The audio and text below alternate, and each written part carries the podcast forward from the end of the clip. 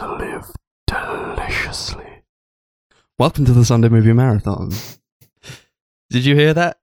I did, but I have no clue what it was. I'm not really sure I want to know. You do, you do, you don't know what that is. I don't recognize it. what? It was from The Witch. Fair enough. You know The Witch, right? I do. What? I've not seen it in a while, to be fair. That's such a fantastic movie Yeah, it's a great film. And a debut too. Who'd have guessed it? Anyway, episode forty. It's the Sunday Movie Marathon. We're here. Uh, we don't have Darcy today. Uh, work schedule conflict can't be avoided, but uh, she's here with us in spirit, and I think she'll be in in the edit. Give her thoughts. Yeah, she sent some voice clips earlier today. Nice. That's what we like to hear. How you doing, Chris? Yeah, not bad. Still waiting for the new Kanye album. Seven hours late. Don't think it's coming out. Maybe not. This isn't the That's first Kanye, time he's though. done this, to be fair. Like, I No. think Jesus is King came out like two hours before the next day. So it was like just before the end of the day it was supposed to come out, it finally came out. So who knows? Pretty typical. Yeah. I'd rather it be late than it be released unfinished, like with Life of Pablo. hmm Yeah, sure. Well, How are you doing now? I'm I'm all right. I'm a bit pissed off, but we'll get into it. Uh, we're going to talk about some movies today. We've got the Alfonso Cuarón movies that we're doing. Uh, so we did what? What we, we got together. Darcy was there. Uh, we watched. What did we watch, Chris? So it's Y2 Mama Tambien, Children and Men and Roma. We all picked a film Yeah. each. Darcy picked Y2 Mama Tambien literally just because she had no clue what to pick. She just picked a random film. Mm-hmm. You sure it's Y two or is it Itu? Yeah, probably. okay. yeah. So we're going to get on to them in a bit. First, I think we both want to talk about something, uh, a couple of things. Um, I wanted to talk about what has recently pissed me off, and that is uh, the new David Lowery movie, The Green Knight, has been pulled from its scheduled 6th of August slot in uh, UK cinemas. Uh, like just, oh, when was this? Yesterday it was announced Yeah. from when we were recording. Oh my god. Yeah, it's just like what are they thinking? two weeks before it was supposed to come out, they just decided, you know what? Maybe not. I'm so mad. I'm so upset. I've been looking forward to this movie for so long. I love the uh, director's previous movie, A Ghost Story. It's one of my favorite movies ever. So, obvi- naturally, I'm going to be excited for whatever he does next. And this is like A24, uh, their like top slated movie at the at the moment. I tried to look online on like Twitter accounts. I tried to see who was involved with the movie and what they've said about it. Nothing. David Lowery is not on Twitter. Uh, Dev Patel, the lead actor, is not on Twitter. Alicia Vikander, I don't think she is on Twitter. Joel Edgerton hasn't posted anything since like February, so he's nothing. Uh, he's he's nothing. He he hasn't said anything. And A24 have said absolutely nothing about it. If anything, they've just been continuing to promote the movie, which annoys me very much that they've not said anything about it. But it's definitely real, and it's definitely we're, we're not getting it anymore. It was due for like in two weeks. Was it? What are they Yeah. thinking? So, um, in the UK, it's been distributed by Entertainment Film, and they've actually come out, I think, today and said that it's because of um, how many like cases there are at the moment. Because there's like a huge surge in COVID cases at the moment, and they're kind of worried about putting a new movie out just yet, just in case people don't go and watch it. There was a rumor that it was because a streamer had perhaps brought the rights to distribution. Of course, this was just a rumor. Um, but it does seem likely that it's because of the rising COVID cases. I, I just don't. That and the fact that we're like in the middle of a massive heat wave, and normally when we're in like in a heat wave, people don't go to the cinema, so I can't imagine that helps. But still, like two weeks before is just a bit shit. it's a bit of a piss take. And I mean, that's their prerogative. They have the rights to distribution. Like, obviously, they're allowed to do it. I just think why now? And you know, with all these COVID cases on the rise, I think it's pretty strange that this like the irony is that it happens like after the UK have had their quote unquote freedom day. Like we don't have to wear masks anymore. We don't have to social distance now. Uh, but the cases are still on the rise, and like even with like the Olympics coming up, we're still competing in the Olympics. The I hate to like like it's pretty broad to like say, oh, you could compete in the Olympics, but you can't release the Green Knight. It's like okay, but that's it's true though, and I think maybe it does come down to just the decision of the distributor. I think it comes down to entertainment film. Yeah. I guess at the end of the day, where things are rising, although we are free to do whatever we want pretty much, I feel like a lot of people are probably too afraid to go outside and want to stay indoors because they don't want to catch it, as ironic as that may be. So I kind of get why they've delayed it, but I do think doing it this close to when it's coming out is a bit of a piss take. Like if it was coming out in like two or three months or something, and they like mm-hmm. just decided to push it back, then that would make sense. But like completely removing its release date entirely and like not really saying anything about it, just don't know. Just, yeah. It seems a bit shit. We're all in the dark about this. And we don't know when it's going to come out now. We don't even know if it will get a cinematic run. It's looking not likely. Probably just be dumped on streaming, which is a damn shame. And I mean, it's like this big epic, right? I mean, it's like based on the Arthurian legend. This is the kind of thing you want to see in the cinema. So it just it gets me. it gets to me a lot. I think, and especially because they're so unclear with what's actually being done with it. We don't know if it's going on streaming. We don't know really what when we're going to be able to see it in the UK. It's just uh, especially like the US still gets to see it. So like what it'll be like 2022 and we still haven't seen it, but everybody else has. It's it's aggravating. Yeah, it's going to be especially annoying if like um by the time we eventually get it, it's like come out everywhere else and it's like out on Blu-ray in America. Because that seems to happen a lot at the moment. Films will get delayed here, but in America they get it and it comes out on like Blu-ray and streaming and stuff before we even get a chance to see it. That's happened with so many films recently. Yeah, sometimes they'll just crop up on like the uh, Blu-ray shelf of HMV. You go and you're like, oh, I didn't see that. Go into the cinema because it never did. Like Minari was like that. We didn't get like a cinematic run of Minari around where we live. Uh, Chaos Walking, as much as like, I mean, I, I know consensus on that is that it's not the best, but I would have at least liked the option to see it in the cinema. Yeah, I would exactly. have at least liked the option to, you know, even like Waves, which we talked about on the podcast, that was distributed by A24, and we still can't buy that on Blu-ray in the UK, can we? I don't think so. No, it got like a very limited run. I think locally it played at um, our art house cinema number six, and also I think Vue showed it like once, but it's not out on DVD mm. or Blu-ray. You can buy it on like Amazon Prime Video. Um, mm. And I think it might be on Now TV or something like that, but I could be wrong. I know there's definitely ways to watch it, but there's not any way to own it like a physical copy of it, which is a shame. It's a big gripe I have with the industry. I think we need better distribution, especially in the UK, because know, we we are just seeing like America get all these all these movies first, and it's it's quite upsetting when you want to be in on the conversation or like you've been waiting for a movie for a while. I've been waiting for the Green Knight for a very long time. It was scheduled to release originally like last spring in 2020. It's been pulled back, and now it's we literally have no idea what's happening with it.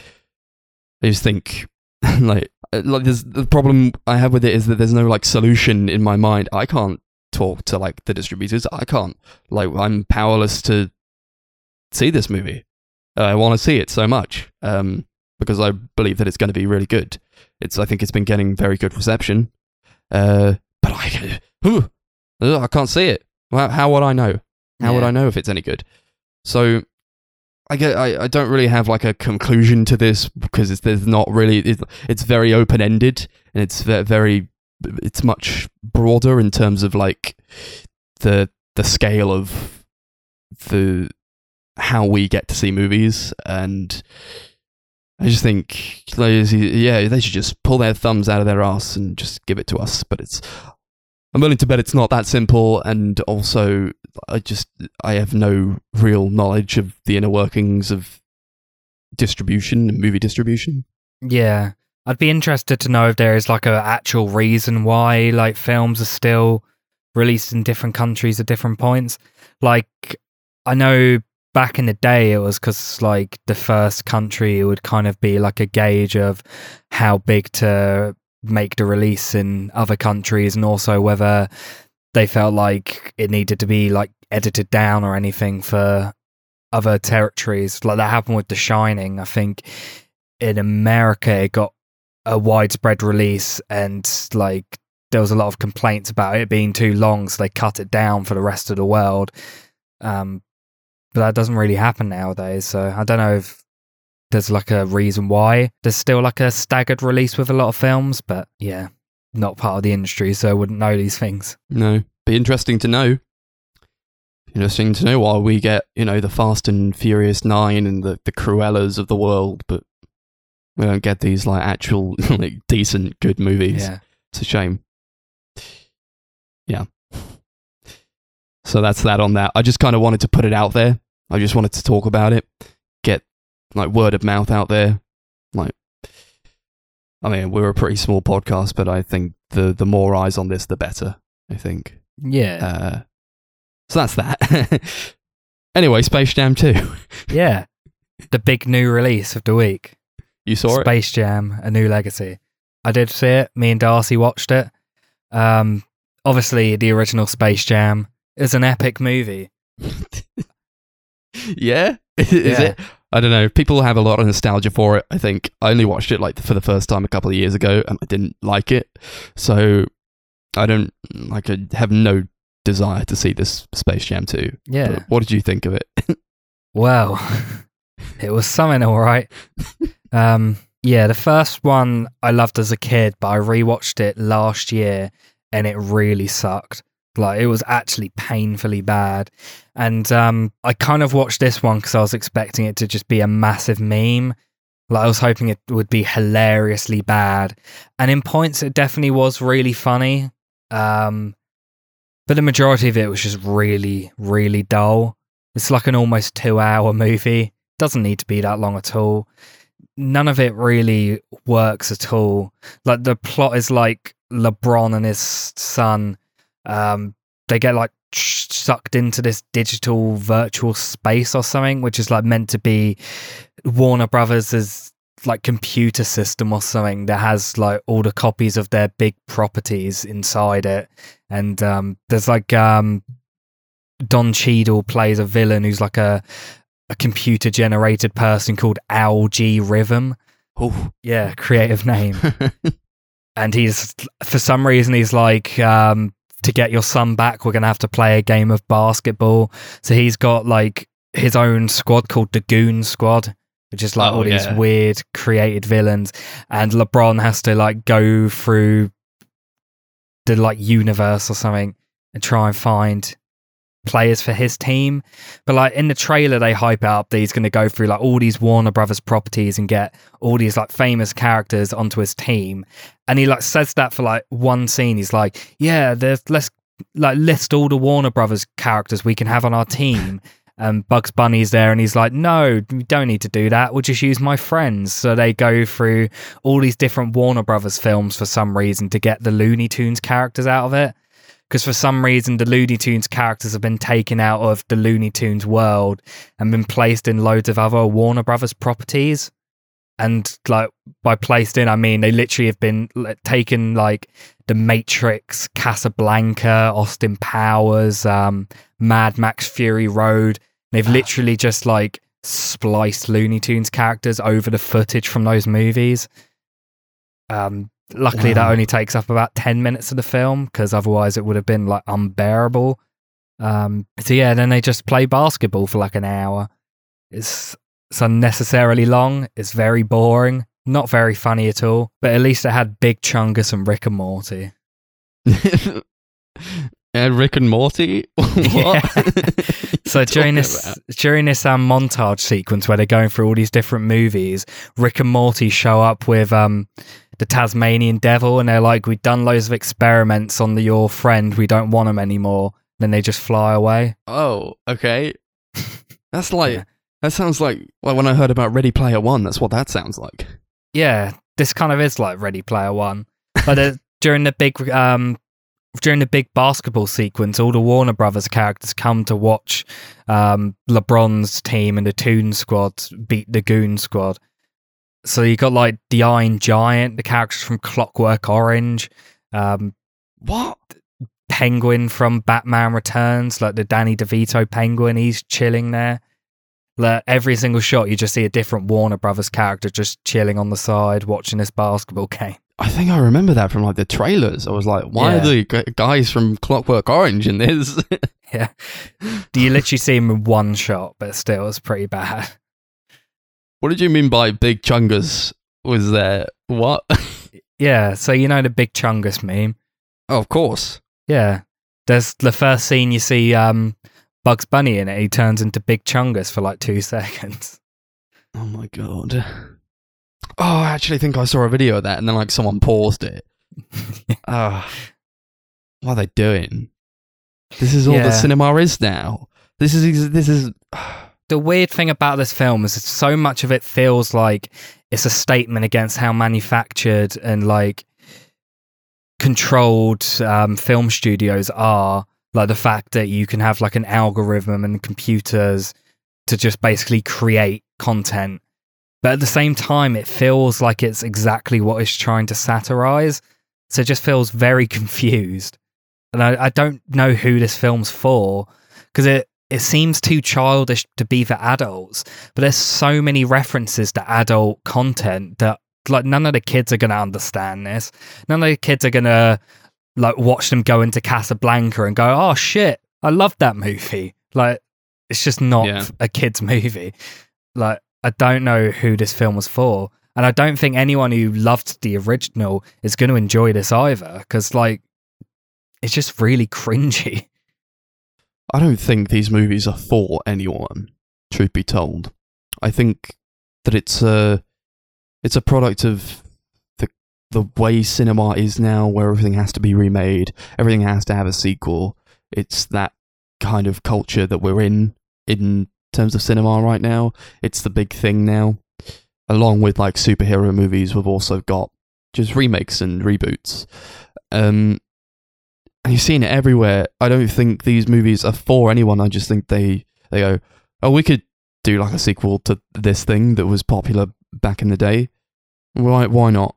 And they put it into the algorithm, and it shits out a story, and then they they make it. yeah, it feels very, very manufactured. It's just it's such a terrible movie. I actually was kind of in shock at how just bland it was. I was expecting it would be embarrassingly bad, and I thought that was going to be really funny, but it's just just awkward. There's like there are definitely cringy moments, like the Rick and Morty reference, like when they're going through all these different films. There's a bit where um um Porky Pig raps, and they call him Notorious Pig. Oh yeah. That's uh, was a big clip, and that was really cringy. There's also a joke where obviously Michael Jordan is the main character of the original movie, and there's a scene where they leave, and um, Daffy Duck runs in. He goes, "Don't worry, guys, I've saved the day. I found Michael Jordan." And Michael B. Jordan, the actor, walks in, Oh wow. and he's just like, "No, I'm I'm Michael B. Jordan." That's the whole joke, and it goes on for way too long, and it's really awful. There's plenty of shit like that throughout. Yeah, it's about what I'd expect. I know you did send that uh that video of Porky Pig in the in the chat. I like took like five seconds of it in, and I was like, I can't do this. I had to Yeah. turn it off. I was kind of just in shock when that happened, like in the film, because I, I didn't actually watch the clip when I sent it. I just like, I think I had the audio muted and I saw what was happening. I was like, you guys will love this. I didn't. I was like at work, sat on the toilet. and I was like, I've ever watched this. I turned it off. Couldn't do it. Yeah, I, I don't know. I don't like Space Jam, so I'm not going to see it. There's like big, huge. It's a huge movie, obviously, because everyone loves Space Jam. There's big billboard posters up on buses around the city. People know about this movie. Was the, like the theater? No, did you see it in the theater? Um, I'm not gonna lie, we um, watched it online through some questionable means Yeah. Because in um, in America it's available on um, HBO Max for free. Yeah.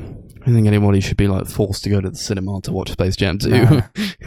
So um, it came out a week ago on a 150 million dollar budget. It's made back 53 million so far. That Oh, could whoa. be because it's on HBO Max in America, so people are just watching it for free, or it could just be that no one gives a shit. Do you think they expected to make a lot of money back? Probably, I don't know. The thing is, I is, think they probably did. HBO Max normally the way it works is they have like an ad-free plan, which is like a couple pound a month or something, and um, or they have like a no, they have like a ad plan where it's like free, I think, and then an ad-free plan. I'm pretty sure it's just available for everyone on there, which normally their new releases aren't. Yeah. Whew. I guess they dropped the ball, weren't uh I mean, no who who's I don't know anyone who's like really excited to see Space Jam 2. Nobody Yeah. I know has talked about it. So Apparently, in its opening weekend, 2.1 people what 2.1 million people watched it on HBO Max. So it's not even like massive numbers. no. I mean it sounds about right. Just maybe you see it's on there, you chuck it on for for a bit. Is it like as short as the first one? No, Oh no, it's um half an hour longer almost. Oof. So the first Bloody one's hell. 88 minutes and the second one's 115 minutes. Even the first one I found like kind of insufferable and I wanted it to end. so I can't imagine. Yeah, that was kind of how I felt with the second one. Oh well. That's that. Space Jam 2 Yeah. probably wasn't a good idea, but they're going to make 20 more Space Jams probably. Or I don't know. Like they'll- Probably not. Now it- no, probably like- not, but like it will be something within this kind of vein. It's like what's the next popular property that we can milk dry? Well, we've just had Tom and Jerry, which I think is also Warner Brothers. Yeah. I think yeah, they're doing a lot of weird stuff with their movies, man. Yeah, we had like the- the Scoob last Cut. year. Yeah, they're on it, clearly. We'll probably have a new Flintstones movie soon. I don't, I'd never watched the Flintstones, so I won't be going to see that either. I'm just, it's not, I'm not here for it, man. I'm not here for this like bastardization of classic cinema. I mean, as much as I don't like Space Jam, it meant a lot to people, I guess. It's like a product of that era. So it, people are just obsessed with like Yeah. eras that no longer are. Uh, I mean, I, I don't know. Like, we're still getting like really good movies, but there's just just this that drags it along as well. I think this film is very much a product of the current era of film and where it's at, like banking on nostalgia. Like the whole film is just nostalgia baiting, just like Ready, Ready Player One was. Like um, all the films they go back to, apart from Casablanca, which is like the weirdest film for them to go back to. All of the films they go back to are like famous films from like the nineties, except for like Mad Max, which is like more of a newer property. But even still, like they're going back to like 90s movies that people who probably loved the original Space Jam would be watching this would recognize. And that seems to be all this film exists to do is to make people go, "Oh, I, I remember that property." And it's just it's embarrassing that this is just where cinema is nowadays. Yeah. At least like Mad Max Fury Road or like I think of like Blade Runner 2049, they're actually like fantastic movies. Yeah. Get someone who cares about it if you have to do it. Just get someone to direct and or like write it who actually cares. Don't just shit it out because you feel like you have a mandate. It's Yeah. boring. That's why I'm hopeful for this upcoming Scarface remake by Luca Guadagnino and um, the Coen brothers. I feel like that could actually be interesting because they seem like people who wouldn't just make it for the sake of it. They seem like people who would only make it if they had a good idea. Yeah. That sounds like something that's going to be actually awesome. I do trust Guadagnino, and I, I do really like the Coens as well. He did um, uh, Luca did a Suspiria remake, which was fantastic. So Yeah, no qualms about the original. that, I'm sure. yeah, no doubt. Yeah. Uh, I've yeah, I've no doubt he's going to make something really good. So you want to give like a rating if you want for like Space Jam 2? Yeah, I'll give it a one out of ten. That's bad. Less than yeah, I think um on Letterboxd I gave the first one a one star, so this is like Yeah. half a star, so it's even worse. If you didn't like the first one, then don't even bother. no. If you Oh, did like the first film, I wouldn't bother. To be fair, Just have your dreams crushed. yeah. Yeah. These things never really work out.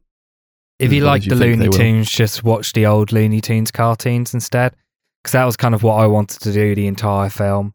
I even would have preferred that that film Looney Tunes back in action, and that film wasn't very good either. Yeah. Same with like Tom and Jerry. You watch those like shorts that they did back in the like 50s and 40s or the 30s. They actually hold up. They're really Yeah. good television. I mean, they're for kids, but you take it as that, and they are they are decent. Actually, made by people who care about what they're making. Uh, Not like the people who work on Tom and Jerry nowadays, who made Tom and Jerry meets Willy Wonka and the Chocolate Factory. what? What? Yeah, there's a film. Um, it's like I think it's called Tom and Jerry Meet Willy Wonka or something, where it's literally just the plot for the original Willy Wonka film, except Tom and Jerry are there. Yeah. No, thank you. I don't even think like Hanna Barbera. Is Hanna Barbera still alive? even? I'm sure he's dead. He Yeah, worked on. yeah, he is dead. I remember when I used to watch um, Cartoon Network as a kid. There was a tribute to him one day. Yeah. I was, just searched up Hanna Barbera and I was like, wait, those are two different people. I'm sorry. Because you always see like Hanna Barbera as their name at the uh, at the end of those uh, cartoons. I'm sure they're both dead.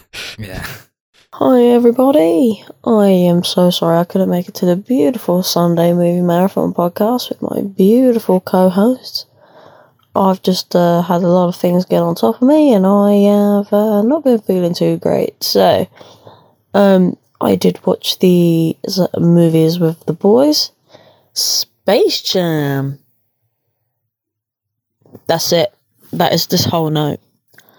Um, oh my god. Well, I don't have too much of an opinion on the comparisons between the first one and the second one because I haven't actually seen the first one, and I know that's pretty sacrilegious, but um, at least if I now go and watch the first one, I can be like, wow, this one's so much better in comparison. um, words don't describe how much I don't like this movie. I don't particularly hate it with a burning passion. I don't really feel a lot for it, to be honest. I feel like it was just made for the sake of um, finding the opportunity to release a film to nostalgic uh, people of age, such as myself, who would have seen the first one, haven't been to the cinema in a long time, and thought, oh, maybe it'd be quite fun to reminisce and go see the new Space Jam movie. Either that, or it was just a massive marketing ploy for Nike to sell Goon Squad vests. I don't know. Either way, um, this film was not very good. Although, Porky Pig, he can sure spit roast. I got to hand it to him. He's pretty good at rapping. um, I don't even remember what I rated this. Um, ev- everything about it is ridiculous. I mean, there are certain parts of it that I think, oh, I mean, it's not terrible. it's it's just not good.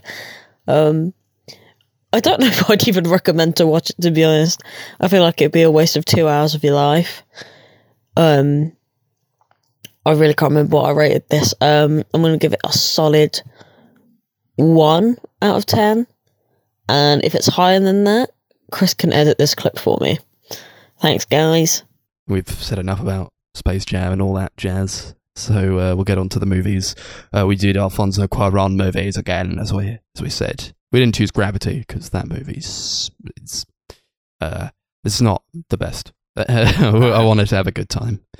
So, do you want to introduce the first movie? Yeah, let me just get out of the plot so I don't butcher it because I'm not too fresh on. Yes, pronounce so it the, correctly. f- the first film, um, instead of going in um, order of the films we picked, we decided to go in their release order. So it goes like Darcie, me, and then Max last. So the first film was Darcie's pick, which is Y tu Mama Tambien from 2001. Um, this was one of two Mexican films we're going to be talking about today. It's about these two teenage boys who um, they basically go on this road trip with an older woman who's kind of going through this big, big divorce. Her husband cheated on her, and she was just like, "Fuck you, man," and decides to go on this road trip with these two young boys who kind of on this journey learn about each other, learn about life, and have a lot of very graphic sex. They do. And it's awesome. Yeah. this movie was fantastic. Like I had any uh, doubts. I mean, he's definitely one of my favorite directors. You can't really fault him uh, in like the movies that are actually like top tier. I think this is. It kind of reminded me a lot of like uh, Iñárritu in like the directing definitely. style. I think it was quite similar to that. Uh, it was like you get like this kind of slice of life type movie with Y tu Mama Tambien. Uh, it was very interesting the characters that were explored, and they were kind of exploring themselves as people who were growing up and sort of going on this road trip. Uh, it's it's kind of like the people you want to be, these friends who just they they all really love each other and they're just going going on a road trip and i think it's quite a relaxed movie. It's quite relaxing. There's, it's not very heavy on plot. Uh it's just it's more like character pieces and you you go on the journey with them. And i yeah i just i really loved it. Yeah, I enjoyed it a lot also. Like you said, it's a very simple movie, and the film kind of relies heavily on exploring these characters. And I feel like if the acting and writing wasn't great, the film probably would have suffered heavily, but both were really fantastic. I think all the characters are very, very likable in their own way. All the acting is fantastic, even though not a lot really happens throughout. There was never a point where I felt bored or felt that it was really dull. It's just it's a very calm, leisurely experience watching it. But at points it's also kind of dark and sad as well, which I enjoyed a lot. Yeah. We talked about a movie last episode called Outlaw, and in that we we got talking about the the way that sex is presented in film and how that movie really did not do it very well. It was it was very gratuitous and it felt hateful. In this, I think the the exploration of sex and the the way it's displayed is like not only is it like well done, but it's it has a purpose in the movie with these people who are exploring themselves and trying to get the most out of life in this brief moment. And i think it just it goes to show like you know sex in movies it's hard to get right. It's hard to write good sex scenes and it's hard to portray that in a way that actually mm, like feels sexy it's very well and good saying like I can write a sex scene, but it's just going to be like comedy. It's going to be funny because that's the only way I know how to write sex because I don't know how to write sexy scenes. These I don't know about you. These were some hot scenes when they were like actually like going at it. It starts with just like this sex scene, and it's actually like really funny because like just like tossing around, and then like just like you're not to leave me when like you're not to go out with when. Sorry. So it's it's the character of um I always get these two confused. Who is it? Uh Tenoch and Julio. Uh might have been Tenoch. And he's like, You're not going to like go on holiday and uh, fuck uh Italian guys, are you? She's like, No, I'm not going to do that and he's so insecure about it, but it's just like this back and forth of like they're trying to have sex, but at the same time, he's just so insecure about what's going to happen when she's away. But it's it's really good. Honestly, it's it's it's, and it's hot and it's uh, and like even just like the color palette of everything feels lived in and it feels sweaty. It's just I, I really enjoyed it. Yeah, it feels very natural. Like he, there's never a point when you're watching these scenes where you feel like these characters that are having sex like are strangers that have just been thrown together like you can with some films. It feels very natural. It feels like there's a connection between these people. Um, and yeah, it's very, very well done. It's never, it's, I guess it's kind of graphic, but never to the point where it feels unnecessary and just gratuitous.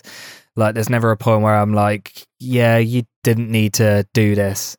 It all feels like it's an important part of the story, which is something that's very, very hard to pull off. I can think of so many films that have these graphic sex scenes and it's just completely unnecessary. yeah, it's not like a Gaspar Noé where he just goes that extra mile to make you feel really upset. No. No, it all feels like very purposeful to the story and the mood that he's trying to create with this movie.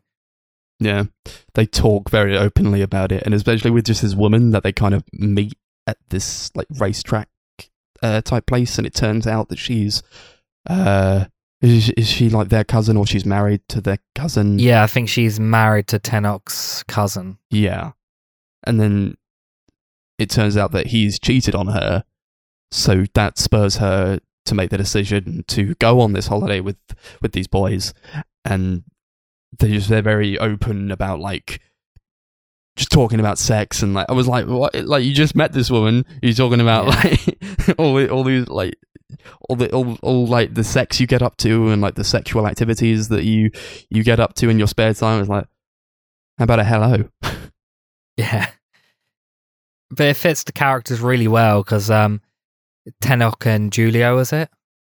yeah Yeah, they're like, they're characters who are, they're adolescent. They're kind of at that point where they're kind of discovering themselves for the first time and all that they really think and care about is like sex and women and partying and that sort of thing. So it makes sense that that's kind of all that's on their mind. And as the film progresses, you see them kind of experiencing new things and kind of learning a little bit. And I think Yeah. that's kind of what makes the film so interesting. It's what makes you like the characters so much because, like, at first, they're these characters who, like, are both openly talking about how they cheat on their girlfriends and, like, they go to parties and fuck loads of women there and that sort of thing. And at first, I was like, hmm, I'm not sure I'm going to like these characters at all. But as the film goes on and they kind of expand upon them a lot more, you end up caring about them and feeling bad for them as well. Yeah, it goes to show you can you can portray characters that aren't just one way or another. People in real life, they're grey, like morally grey. You know, people aren't just like really good or really bad. Real people have a lot more depth to them. I think this this movie portrays that very well, and I think it's very funny at a lot of points. There's a part where like the, these two characters are clearly very close to each other, to one another, as as you would be with a friend that you spend so much time with uh, at that age. I know I was close to my friends, uh, maybe not this close, but uh, like when when I was that age, getting out of school or just uh, while you're in school, there was a part where like. Uh, they, they go to like a swimming pool outside and they like lie on diving boards and just wank. Yeah. You're just like, what the fuck? Why are we watching this? But it was so funny. Yeah. They you can really believe their friendship as well. They both have like great chemistry together. They really play off each other super well. And something I also love is um so right at the end of the movie, they kind of come back and like see each other like it's months after months maybe years after the events of the movie and they hadn't really they stopped speaking to each other and stopped seeing each other and they're like sat together at this restaurant and you can tell that they're nowhere near as close as they were. And that's kind of Mhm. just a testament to how great the performances are. The fact that they connect so well throughout so much of the movie and during that one scene where they've not seen each other in forever and you know their relationship's very like tarnished kind of they are very distant and they play it really super well Yeah. I understand all that though, you know, when you grow up, it's it's easy to think that you'll be friends with some people forever and they'll stay in your life forever because you love them so much.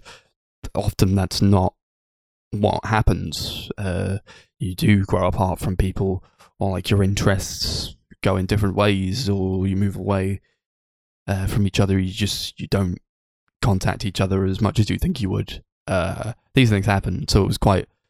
Uh, I wasn't like super sad about it when they had this conversation at the cafe and they were not as close anymore and that was like the last time they'd ever see each other uh, but i was just thinking this is just the reality of being alive and interacting with people yeah i think the facts that they had a sexual experience together probably didn't help either.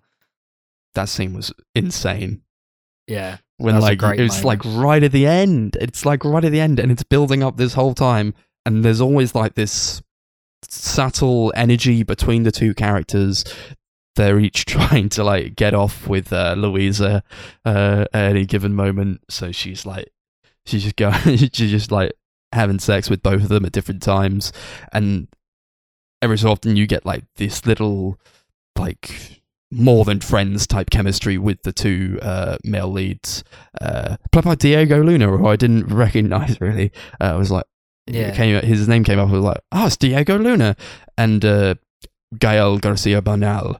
They're fantastic, and yeah just throughout it, I'm like, yeah, Babel, they're, they're which we also talked about yeah, he was. Yeah, really good in that too. And just throughout, I'm like, there's something going on here. And in the end, there's like this three way where like, Louisa's like sucking them both off, and then they're kissing each other. I was like, this is exactly what I thought was going to happen. Yeah. it's so funny, but it's like it, it means something to the movie and it means something to the characters. It's absolutely necessary for it to happen. I appreciate that Alfonso Cuarón was brave enough to take the film there because I feel like a lot of lesser directors probably wouldn't have had the confidence to go that far with them and just had them as friends the whole time. But I think it 100% makes sense in the context of the story that he's telling. Yeah, absolutely. Luca. Sorry, what was that? Um, there's just I, I want to talk about like the the lighting of the movie. It feels very like natural. I think there's not a lot of like artificiality to how it looks. As we said Yeah. before, it all feels very lived in. Uh, there's a lot of really fantastic shots where I think Cuarón's quite uh, notable for how he uses the camera and how he Definitely. does use these uh, very long shots that go on for a very long time.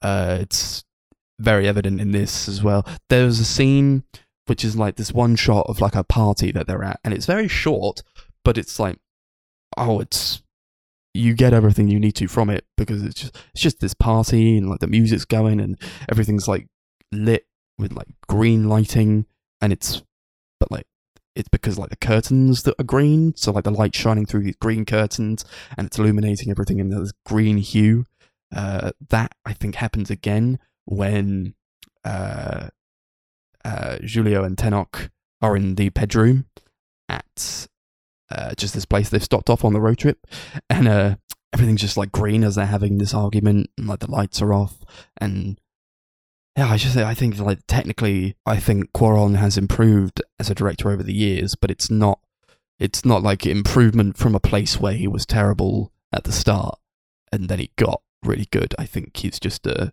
a very talented director. Yeah. Super talented director right from the get go. Yeah, most of um most of the lighting, I think it was 90% of the lighting in the film is all natural light and it Mhm. looks really good. It all feels very very real. Um there's a scene which is one of my favorite scenes in the film which is just a it's a one shot of just um characters sat um at a bar outside um just talking and they're like the two main characters have found out like that they'd slept with each other's girlfriends and there was like a huge argument about that but they've gotten drunk and now they're laughing about it and talking about it at this bar and that was a scene I especially really loved. There was something about that where it felt very very real. It felt like an actual just people chilling at a bar just drinking partying the lighting in that scene especially i've really liked it all just looked very very real and lived in like you said Yeah, it was a fantastic scene. It was really funny as well. I Yeah. was laughing quite a lot this is a very is- funny film to be fair It is. It's it's it's so funny. It's really good, and the performances are just they sell it so well. Uh, but they are talking about like, oh, yeah, I, I actually uh, I had sex with your girlfriend. He's like, I had sex with your girlfriend. So they argue a lot, and it's like it's watching two people, two real people that you feel in your mind are just real, and they're having like an argument with each other. They're very angry with each other, and then just as it starts to simmer down, like, oh well these things happen or like yeah, they're probably out like in- Italy cheating on us as well and they just like have a laugh about it. It's like they don't really care about their girlfriends all that much clearly if they can go out on this uh road trip and have sex with this woman that they've just picked up. Yeah. Uh like they they get mad at each other on principle because they've each slept with each other's girlfriends. They do they said that um beforehand as well when one of them admits to having sex with his girlfriend uh, in like the car and they just have this big blow up and then Louisa like storms off because she can't have them like bickering like children because they really don't care about these girlfriends of theirs at all. Like you only get to see like one of them really at like the very beginning. You, you like we don't care about them because they're not really like they're not the characters that we're supposed to be engaged with. No. That scene in the bar is also the scene when they um, admit to each other that they're they're milk brothers which was a line that made us all laugh it was really gross Oh yeah, that was, that was so funny. What the? Fuck? We're Milk Brothers. that was fantastic. I'm gonna say that forever and always now. yeah We're Milk Brothers. There was a there was a part where they're at the um the racetrack, and uh, it's like Tenoch goes up to the the bartender and he's like looking around at all these like fancy posh people. And he's like, "Oh, what a bunch of assholes!" And the barman just says, "As you say, sir." yeah yeah, he has to agree with him. There's also a lot in this movie to do with like things that are not as light-hearted. There's a lot to do with like I think there's civil war going on in in the realms of this movie. I think they pass a lot of like grave sites. They pass a lot of like crosses stuck into the ground, and I think they're like tributes to the dead. And when they pass uh, the roads, you get like little outposts where like military are uh, standing. So I think there's something to do with. Uh, I get that a lot in a lot of Cuarón movies where I think conflict is presented as a mainstay. I think it's just like steeped in how he makes movies.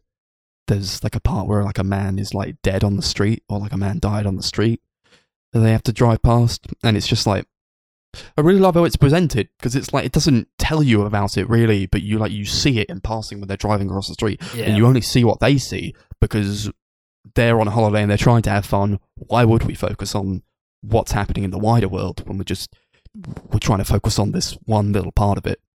So I, I just I love that attention to detail. Yeah, that's something that kind of I feel like comes back in Roma. To be fair, you're focusing on just Yeah. one section of this huge world. Absolutely. I think something he also does in both movies is I feel like he presents um, Mexican culture in a very interesting way. Like obviously in Roma, he presented it how it was in like the seventies, and here he presents it how it was in modern day when the film was coming out. It's interesting going through all these different settings in Mexico and seeing all these interesting characters that could have been expanded upon, but aren't. They're just part of the background, really. It's all very, very unique, I think. I think so. Yeah, absolutely. He just knows when to pull back. I think he knows what to show and when to show it. Uh, I there's like a part where they're on like the beach, and the beach looks lovely. I I watched this beach scene, and I'm like, I want to go to the beach. I want to, Yeah. swim in the sea. Come on, Uh, it's, it looks so nice, and they meet this family, uh, who on the beach, and they get talking. They go on like their boat, and uh, they.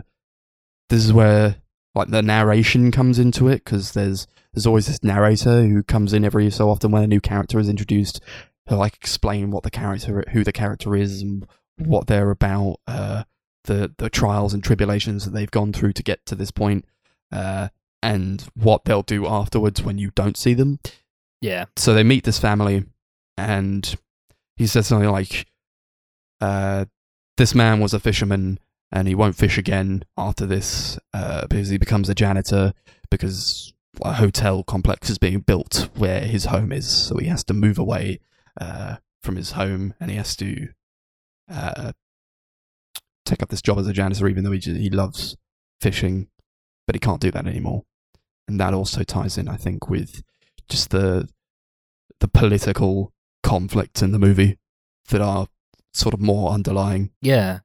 It also kind of just adds like character to things that in other films probably wouldn't really have much depth to it.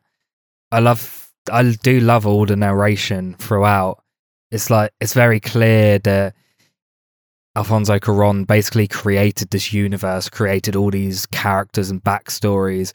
And like, even though a lot of the characters you barely see in a scene is very interesting, hearing him basically tell you what happens to them, who they are, where they come from, makes you care about these characters who really don't have a massive impact on the main story. And I think it's really interesting. I also love the way um, that the the way the narration is basically played throughout the movie because anytime it happens just before it comes in, like all of the audio cuts out except for some like occasional like rough background noise. And every time it would happen, it would always throw us off. We were always like, we always thought that something had gone wrong, like the film had accidentally muted. I thought it was very, it's almost like just making sure you're paying attention, just making like, yeah, just like reminding you to pay attention in what happened. yeah. It's like clapping at you or like clicking Yeah. at you. Yeah i liked it a lot. I really did. Um i don't actually have all that much more to say on the movie. I, I thought it was fantastic. I don't know if you had uh, anything more to say? Um, not a lot. Um, I did like how the music's played throughout because there's um, there's no like music that just plays in scenes. It's all f- played out of like radios and stereos and that sort of thing. It's all music that the characters can actually hear, except for Mhm. like in the main the end credits when there's a a usage of a Frank Zappa song, "Watermelon and Easter Hay," which Yeah. I really loved that song. Um, yeah using more like diegetic music i think helps portray like this natural feeling that he's going for it helps you feels bit really more authentic yeah, it really puts you into this universe. Um, the only other thing I wanted to bring up, we hadn't actually said about it before, but the film's title, um, "Y tu Mama Tambien," it's translated into English. It means "and your mother too." nice Yeah, what does that mean it's like one of those phrases where, on its own, it means nothing, but if you put like a offense before it, then it Yeah. like can be an offensive phrase. Like if you say "fuck you" at the beginning, then it's offensive, but on its own, it means nothing. Yeah.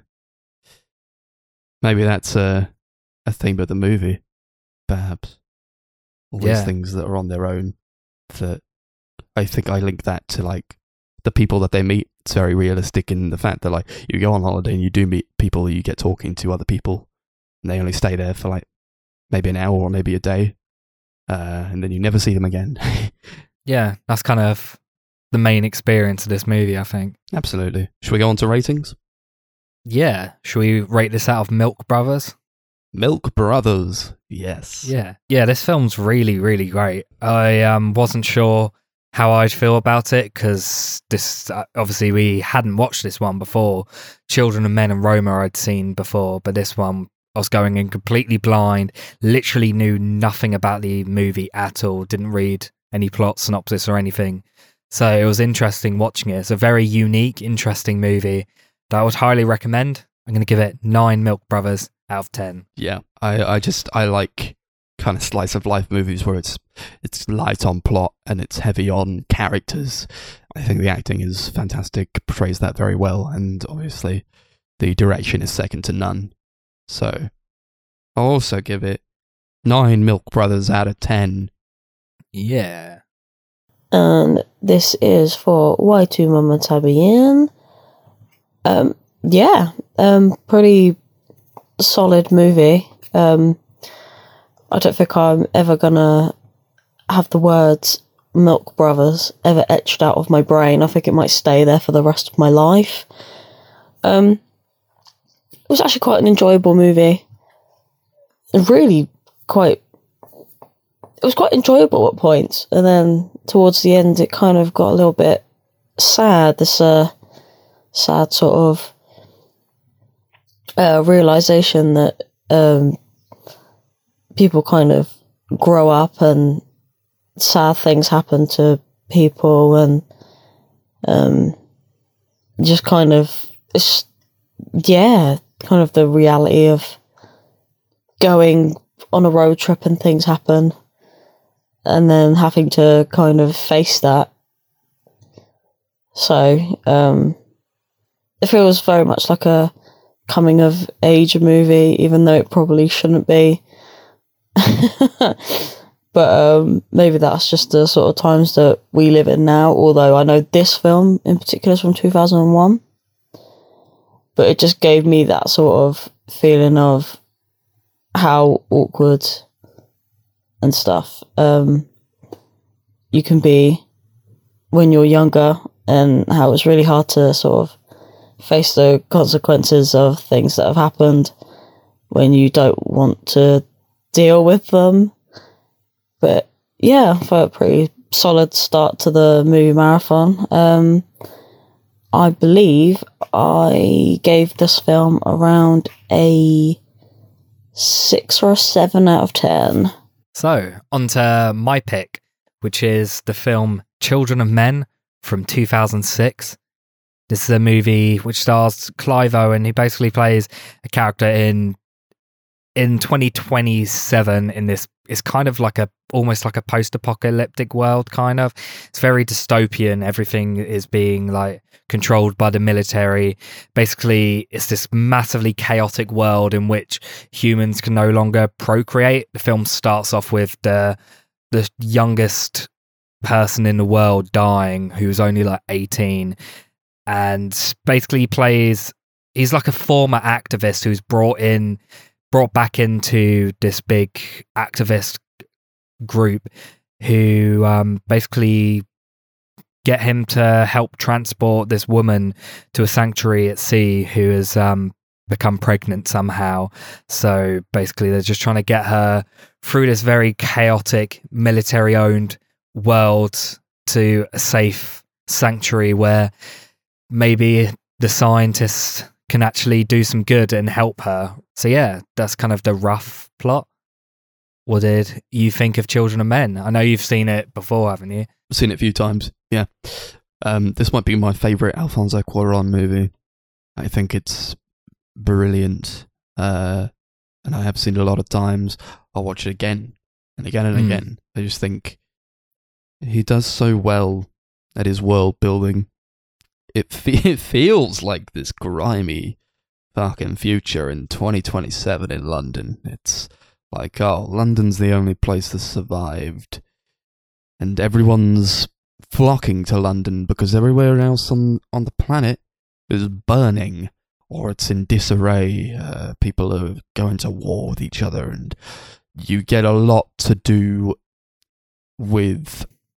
Again, there's maybe more overt, but like police, you get a lot more to do with like war and like the how people deal with that.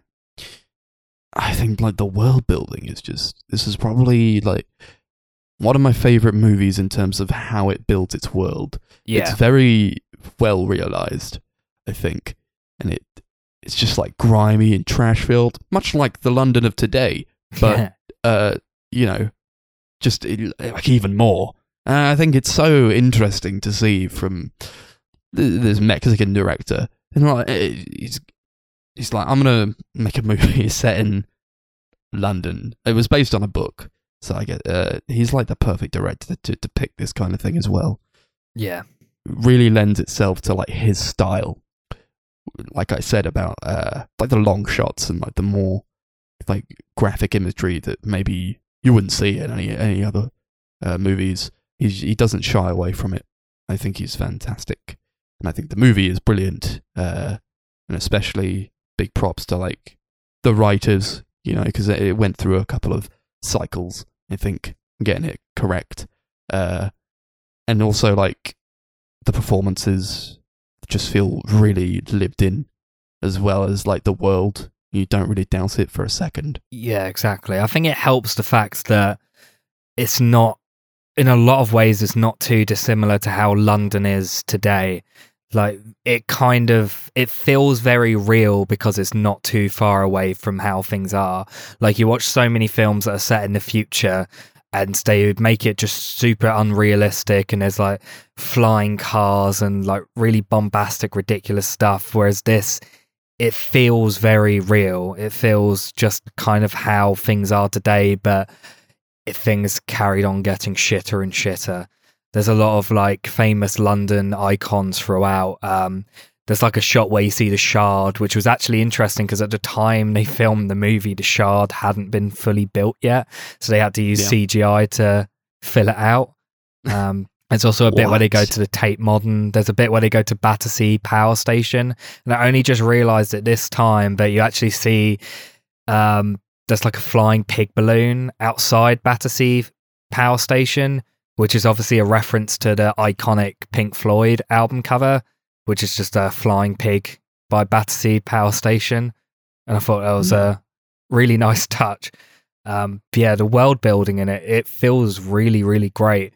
There's there's so many points where they like I love the way they just like reveal information about what's happened throughout. It feels very natural. There's never a point where they like stop the entire film to like just give loads of monologue or anything. There's like or exposition, I mean.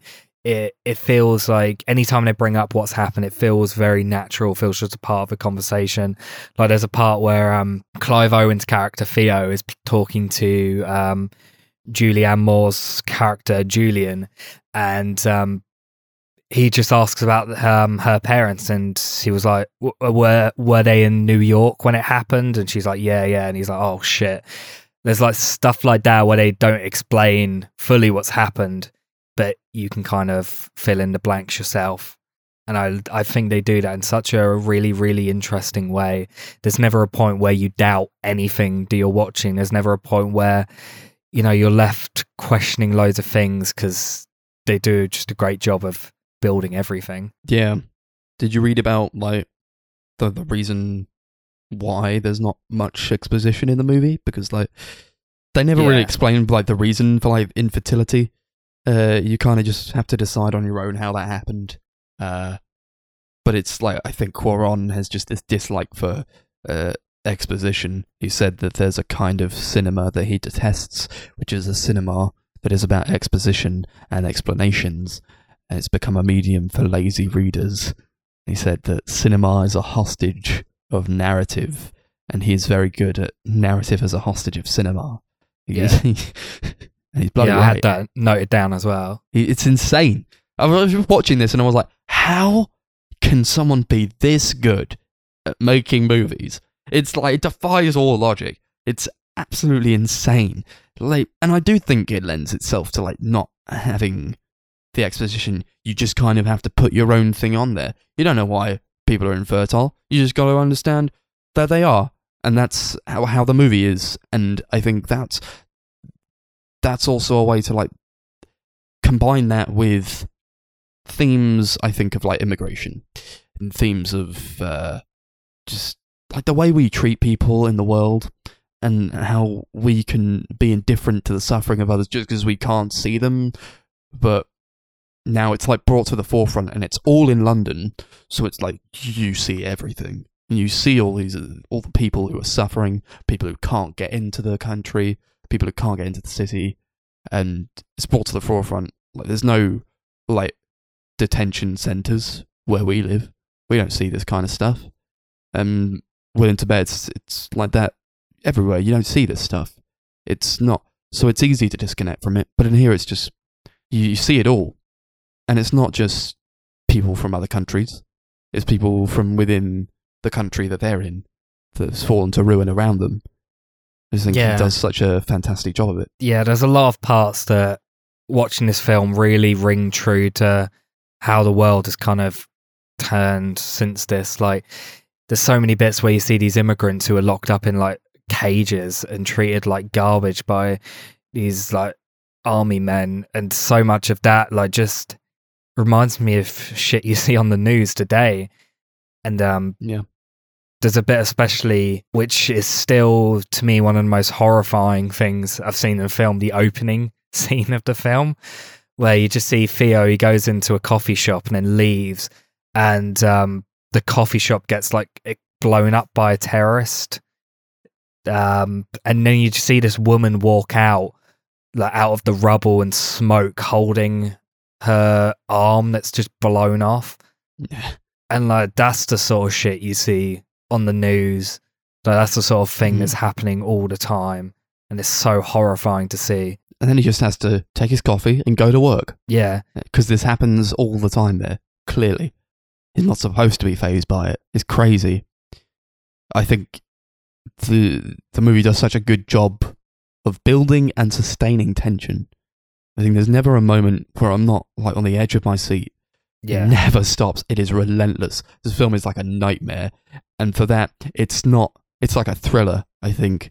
yeah. uh, but it's uh, like genuinely probably one of the, like the scariest films I've ever watched because it does feel so real, and it feels like it could happen in my lifetime. yeah.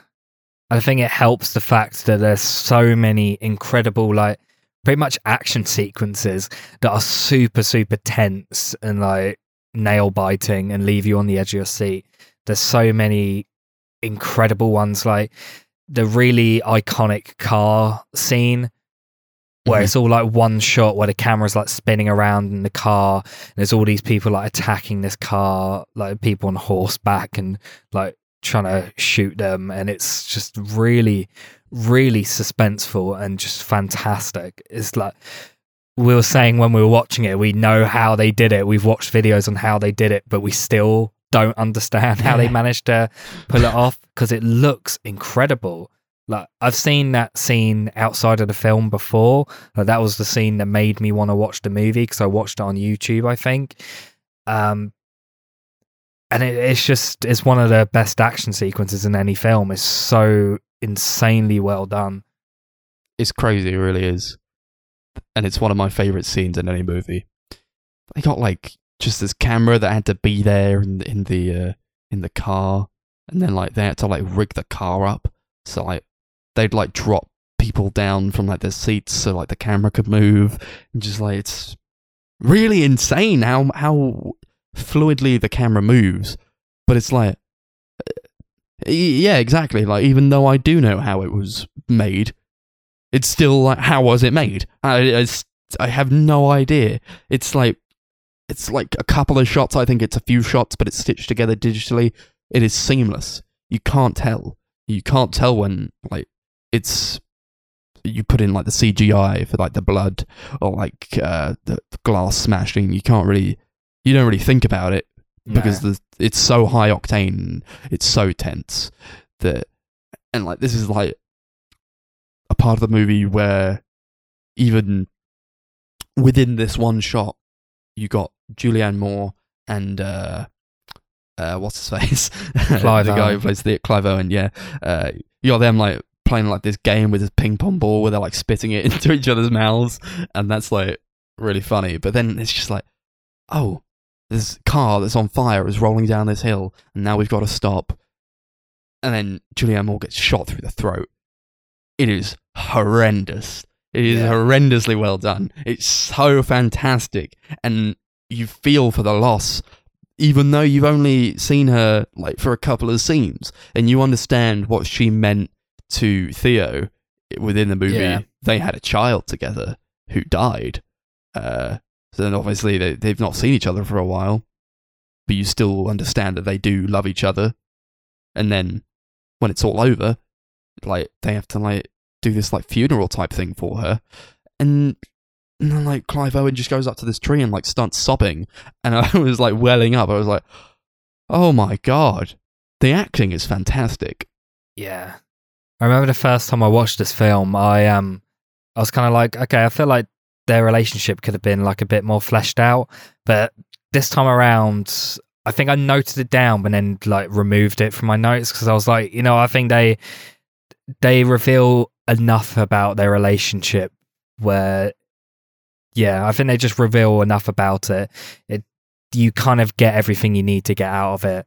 Like they never really explain too much about like what happened to their child never really explain too much about what ruined their relationship or anything like that but yeah rewatching it i was just kind of like you didn't really need that and that's something i i liked about it for sure. Yeah. Again, it goes into like this need to like, well, like the, they don't need to do, use as much exposition as you might see in any other movie that would try to do this kind of thing. I think it captures everything that it needs to capture. They go to like this abandoned school, and like the set design. I don't know if it's like just like this actual school that's been abandoned. I mean, what does it matter really? Because it feels real. It feels Yeah. so real, and it's like getting like Chernobyl vibes from it with like the deer that like is in there. It just like runs past the the hallway for a split second, and that's like there's a lot of animals in the, there are a lot of animals in this movie. yeah I almost think- every single shot has a animal of some sort usually it's a dog but yeah there's like an animal in nearly every shot of the film They all love Theo. Theo's like an animal Yeah. magnet. I think that's I think that was a lot to do with like when when we die, who's left to take over the world? It's just like it's gonna go back to nature. It's gonna go back to the animals. You see that in these uh, places like uh, Pripyat, uh, where Chernobyl happened. You see people going in there. It's like all overgrown. The buildings have been taken over by the plants and just animals running around. They've taken back the world. Uh, I think that it's a lot to do with that as well.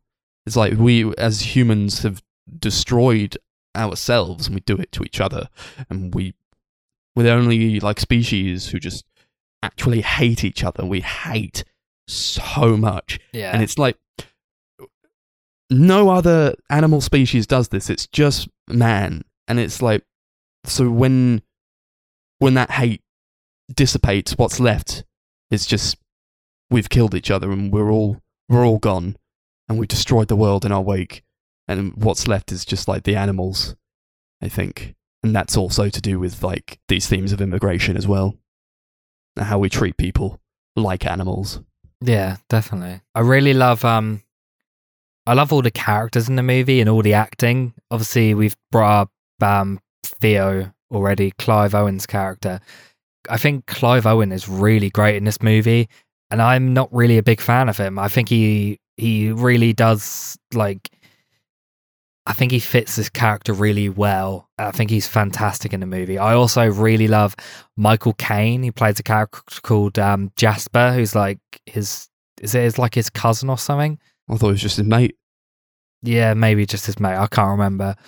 Um, but yeah, just plays a guy that he like goes to visit every once in a while, and he's like this kind of like this really weird hippie sort of guy. Michael Yeah. Caine based the character off of um, his like his performance off of John Lennon, Mhm. and he's just he's really really funny in the movie.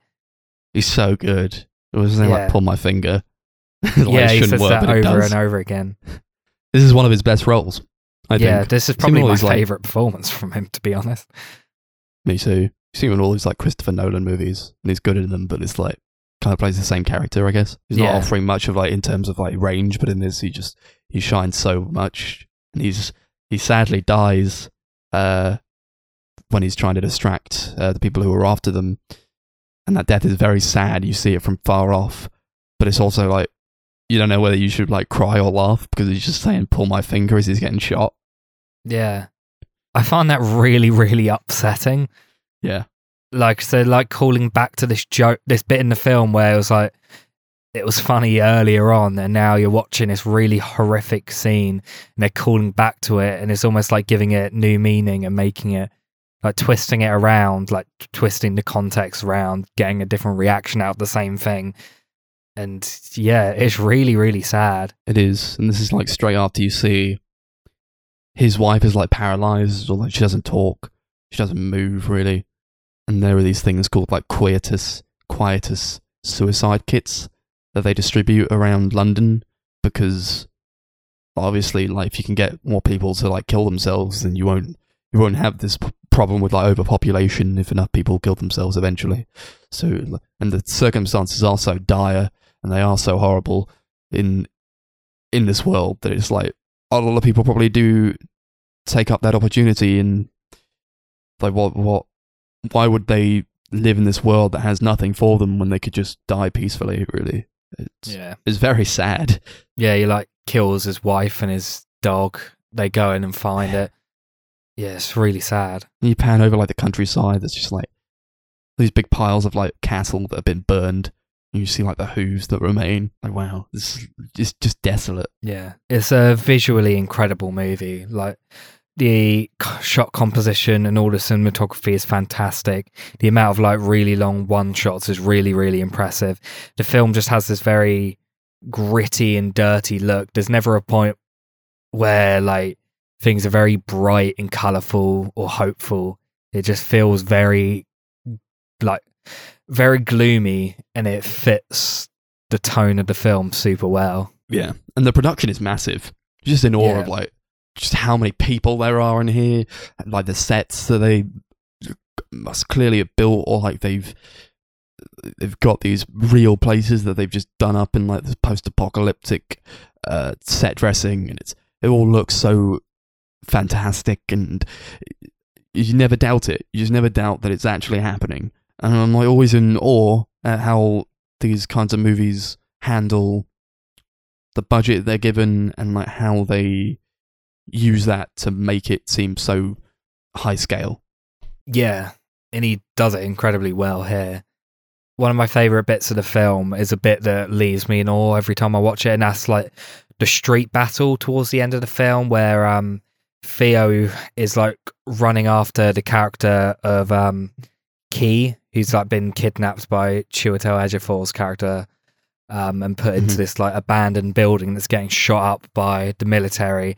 And he's like running through all this rubble and destruction trying to get there. And it's super super tense and like it's horrible to watch like even on repeated viewings. Apparently like um that it's all like one shot like him running toward this building. Apparently it took like 14 days like preparation and they like kept having to reshoot it and anytime they reshot it they'd have to delay everything for like five hours. So it ended up taking two days to film and Yeah. the they only actually did like one entire full take without any mistakes. But even in that mistake they they're like in that scene they accidentally like splattered blood on the camera lens which they didn't intend to do. And like Alfonso Cuarón like shouted cut but no one could hear him because of like the Oh. tank and gunfire so they just like kept it going and like they watched that scene back and they were like loved it so much they loved like the blood splatter on the screen that they just kept it and it, That was it so good. I love that so much. Like, Oh man, imagine if that was cut. That adds so Yeah, much to that scene. It's fantastic. Just there's blood on the screen, like that. Everything's like just a little bit out of focus now, and it's like how you'd feel if you just seen like an explosion. Yeah. and, like your senses are all jarred. And yeah, it's it's insane. It moves like how a real person would move, and yeah just trying to like dodge all these things. It was. It is intense. It's so intense. And yeah it's terrifying. I prefer it to how like some films would handle it, where you got like a massive explosion that knocks the character back, where they've got like the that really high pitched ringing sound that would Yeah. like play, because that can get like very grating. Whereas this, it, it feels very disorienting without ever getting annoying or like making you uncomfortable. Yeah. They also they do like reference like you hear that ringing in your ear when that sound dies, you'll no longer be able to hear that frequency. So like you understand like when it when it doesn't go like so high when like explosions go off. Usually a movie would go just have this really loud ringing sound. You understand Yeah. that maybe that's to do with like the character of Theo and like the fact that he probably can't hear it anymore because he's he has been in like these uh, protests beforehand where he's probably been around Yeah. this kind of stuff before. Yeah, the amount of explosions that they've already like set up, the fact he's like, it's just a normal occurrence for him. Just like going to work, getting coffee, and then almost dying in an explosion. Yeah. He's probably lost those high frequencies now. Probably. Yeah. There's also like a lot of humor in the movie, I think. Or maybe you wouldn't Yeah. expect it to be so humorous. Like like baby Diego dies, who's like the youngest person on the planet. Everyone's so sad about it. And then like Theo goes, Baby Diego was a wanker. Yeah. and then Michael Caine says like, Oh, he was the youngest wanker on earth. Yeah. And then there's a bit where he goes and it's like his boss's office and he goes, you know what, the death of baby um, Diego actually affected me more than I realized. Do you mind if I go home for the rest of the day? yeah. That it makes me laugh every time. He's such a fantastic actor, I think. Yeah. he doesn't get like enough in other movies. I think we reviewed like the Bourne trilogy, and he's like in one of those, but he's like his character is nothing in that. Yeah. Just look at like what he could actually bring to the table. I think he actually he helped out on the script quite a bit as well. Yeah. I the part where like Kee is trying to name her baby, so she's like, oh, maybe I'll name it Th- Froley. What do you think of Froley? And then uh, Theo says, "This is the first baby in 18 years you can't name it Froley." Yeah, I don't know how much of that humor was um, his stuff, but it feels like kind of almost improvised. yeah, it could be. It could be. I think the um the author of the book really actually liked the movie, which is always good. But then considering like uh, didn't even read the book before he made it is such a testament to how great a director is, and I think that probably helped a lot because it doesn't inhibit you, inhibit you creatively. Yeah, funnily enough, that was what they did with the first Bourne movie, but we all know how that went. just as well. It's just as good. Yeah. Apparently, this was the first theatrical film that um, used a sample from the website Freesound, which is a website where um, like creators can basically upload sound effects for free that are that can be used like royalty free. Don't have to pay to use it or anything. You can literally just download like a sound effect that a random person has made and uploaded and use it in anything without like needing to like credit them or anything. Mm. Apparently, that had never been done in a theatrical movie, but they did actually credit the user in the credits. It's like a loud scream apparently was used, which is Oh, yeah. interesting. yeah, I mean it beats the Wilhelm scream. yeah, everything does. Stop using that in movies. I'm always shocked when I see that in movies nowadays. It had its due? they do in like Star Wars, like the new Star Wars movie. Yeah. I mean, I get it in Star Wars because it's like it's like a It's like a trope. Of, staple. yeah, it's like a staple. Like that one line. Um, I've got a bad feeling about this, which is in like every single Star Wars movie. Yeah, that's tired though. Something else I wanted to bring up is the soundtrack to this film, which is fantastic. I love all the songs they use in this. Like, there's like a great usage of "Hush" by Deep Purple. Um, there's a bit where a Radiohead song "Life in a Glass House" plays, like in the scene where um, Jasper, like Theo, goes to Jasper's place and they're just talking. It's like playing in the background. There's a scene where I think he's, I think it's when he's going into the Tate Modern, where "In the Court of the Crimson King" by King Crimson plays, and there's something like Mhm. kind of eerie about that. There's also in the final sequence where he's like running through these the battered building. There's um a usage of uh piece of classical music by Christoph Penderecki called Threnody for the Victims of Hiroshima, which is one of my favorite pieces of classical music, and it's so harrowing and disturbing to listen to, and they use it in such a really creepy and eerie way in this movie. David Lynch used it in the new Twin Peaks, which was also really, really creepy. It's just like a very eerie song, and I think it was placed really well in this movie. He knows how to use music. Yeah, I do. I do love the music in this movie. I think it's got a fantastic soundtrack. Um, and you know, it, yeah, again, it's used when it needs to be used, and there's not like this big like like Hans Zimmer type score going on where like big No. action scenes are going on. It's because it doesn't need it. Because sometimes that can take you out of the movie, or like it could tell you, it could tell you a bit too much about how you're supposed to feel. But this doesn't because it's just so well made. I do like the character of Kee. Uh, just getting onto her. She's played by um, Claire Hope Ashite. She was fantastic, and I've not really seen her in anything else. But no, me neither. she's just so good. She sells the character so well. There's like the scene where like she calls Theo into the barn, and the lighting is fantastic, and there's just like cows all around her, which is quite fitting. Um, Yeah, and she like uh, like reveals that like she's got like a baby bump, and you understand what they're fighting for in this moment, and you understand the weight with which uh, this scene carries and f- what it means to like the rest of the movie.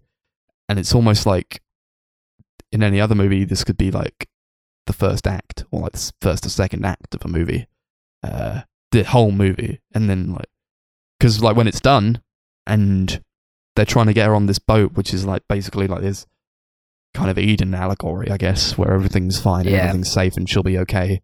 Uh, and then it like ends, and you're like, "Why? What happens afterwards?" It's like, do you need to know what happens afterwards? Probably not, yeah, because everything's okay now. Even though like everything is so so horrible and like she's the only one who made it, but I Yeah. thought she sold the character so well. She just sounds like like giving birth. Well, that was like a horrific scene. it was crazy, yeah. but yeah, really With fantastic. the CGI baby that Yeah. at points looks a little bit, little bit questionable. Maybe a bit, but it's no Twilight. No, definitely not. Yeah, I do love the way the film ends because it kind of leaves it up to your own interpretation. You can kind of like, it's kind of up to you whether you think it's got a hopeful ending or kind of a sad ending. Because like you could Yeah. look at it like, oh, that's it, everything's fine now. Like they're gonna, she's gonna give birth. Maybe they'll run some experiments and find out what happened to her, and maybe people will be able to be fertile again, and like things go back to normal. But you can also look at it like it could also have like a darker ending. Like maybe she does go in there and maybe they do run experiments on her and like they don't get anywhere and that sort of thing. I like that they kind of, it's all up to what you think. Yeah, maybe it's not Eden. Maybe these people on the boat are horrible people. Yeah. They'll kill her. They'll take the baby and they'll parade it around like they were so afraid of. I look at it as more like I think, I think it's going to be okay. I think it's quite a happy ending, even though Theo is dead, even though he's died. But I think he he fulfilled his purpose. He he's his like whole goal throughout the movie was just to get her to this boat, and it was like he did it because he uh, he saw so much of himself in her, and he had a baby, and it died. So like if if he could just like stop this from happening to someone else, then he'd do it. And he's lost so much. You know, he was, he was like offered money at the beginning, but like he was never really in it for the money. He's No. yeah, I love it. I love it. Yeah. Ends up going through the ultimate sacrifice at the end. he does, does indeed. Yeah. Should we go on to ratings? Yeah. I've gone through all my notes. Sure. Do it out of um, um, I don't know. Do you have one? No. Uh, we'll go by uh. Oh man, out of pregnancies. sure. yeah, this is a really, really fantastic movie. Um, it's not my favorite Alfonso Cuarón movie. We'll get to that in a minute, but it's definitely up there. Like, this is probably still like in my top thirty favorite movies. Maybe like it's really high up there.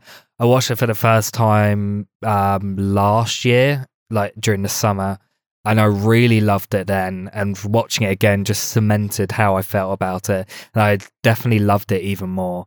And I can definitely see this being one that I'm going to watch multiple times in the future because it's just a incredibly well made movie. I'm going to give it 10 pregnancies out of 10. Yeah.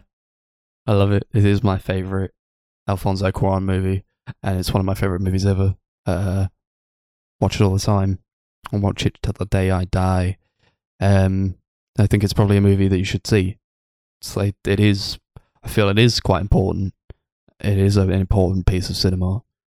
Everybody goes on about it, but it's not like I don't think it's like revered as much as like like a Jaws is, or like Yeah. or like a like a Blade Runner or something. I just It's it's one of those films I've heard so many people say is like super underrated and not as loved as it should be. But at the same time, I've heard loads of people talk about it. It's kind of weird. It's like a film that everyone who's seen it loves it, but not enough people have seen it. Yeah, I do think get out of out the three films, it's the most accessible. So I'd highly It is. recommend everyone watch it. it's a super fun time as well, as well as just being like a really great commentary on like the world and how how we live and how we could end up. It's just a really Yeah. fun, fun action Definitely. movie. I think. yeah, ten pregnancies out of ten. I love it. Hell yeah. Okay, so I guess we're on to Children of Men at this point in the podcast. Um, yeah, um, I wasn't really sure what to expect from this one because, um, Chris was adamant this was probably going to be the one that I enjoyed the most. Seems to be the most accessible of his films. Um, it's got um sort of like a Hollywood star cast, if that makes sense. So it seems like a movie that you probably go and see if it came out in the cinema, which it probably obviously did. But um, yeah, um, actually, um, don't get me wrong. I actually think this film is actually really good. Um, everyone's really good in this film, um, especially Michael Caine. But who doesn't love Michael Caine? Um, Clive Owen, absolutely amazing. Um, and even the the lady that played the the pregnant lady. I, I oh, I'm so sorry. That is just terrible because I don't actually know her name. But um, yeah, everyone was just amazing in this like horrible, dingy, dirty, grungy movie that feels like it's probably about to actually happen in real life. Um, oh, it was just a horrible, chaotic, dystopian nightmare. Um, but still a solid movie. I just I just didn't enjoy it as much as I thought I was going to. Much to everyone's surprise, probably, because this film is actually quite highly regarded. But there you go. Um, so I gave this movie an eight out of ten. Now we're getting on to the last film in the marathon, that being Alfonso Cuarón's most recent movie uh, from 2018 called Roma.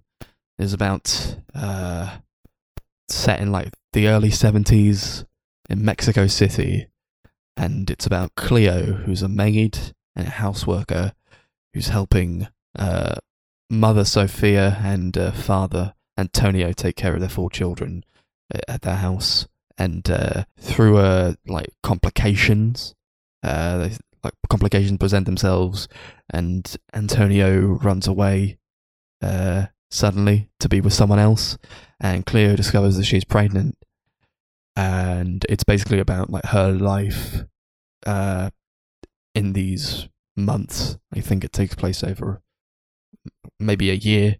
Uh, and I think this is this is probably Alfonso Cuarón's most personal movie. It's based a lot on like his life growing up in New Mexico, his nan nanny that he had uh, growing up. It's like a tribute to her and like the the the woman the women in uh in his life when he was growing up. Um, and you can tell it's shot in black and white.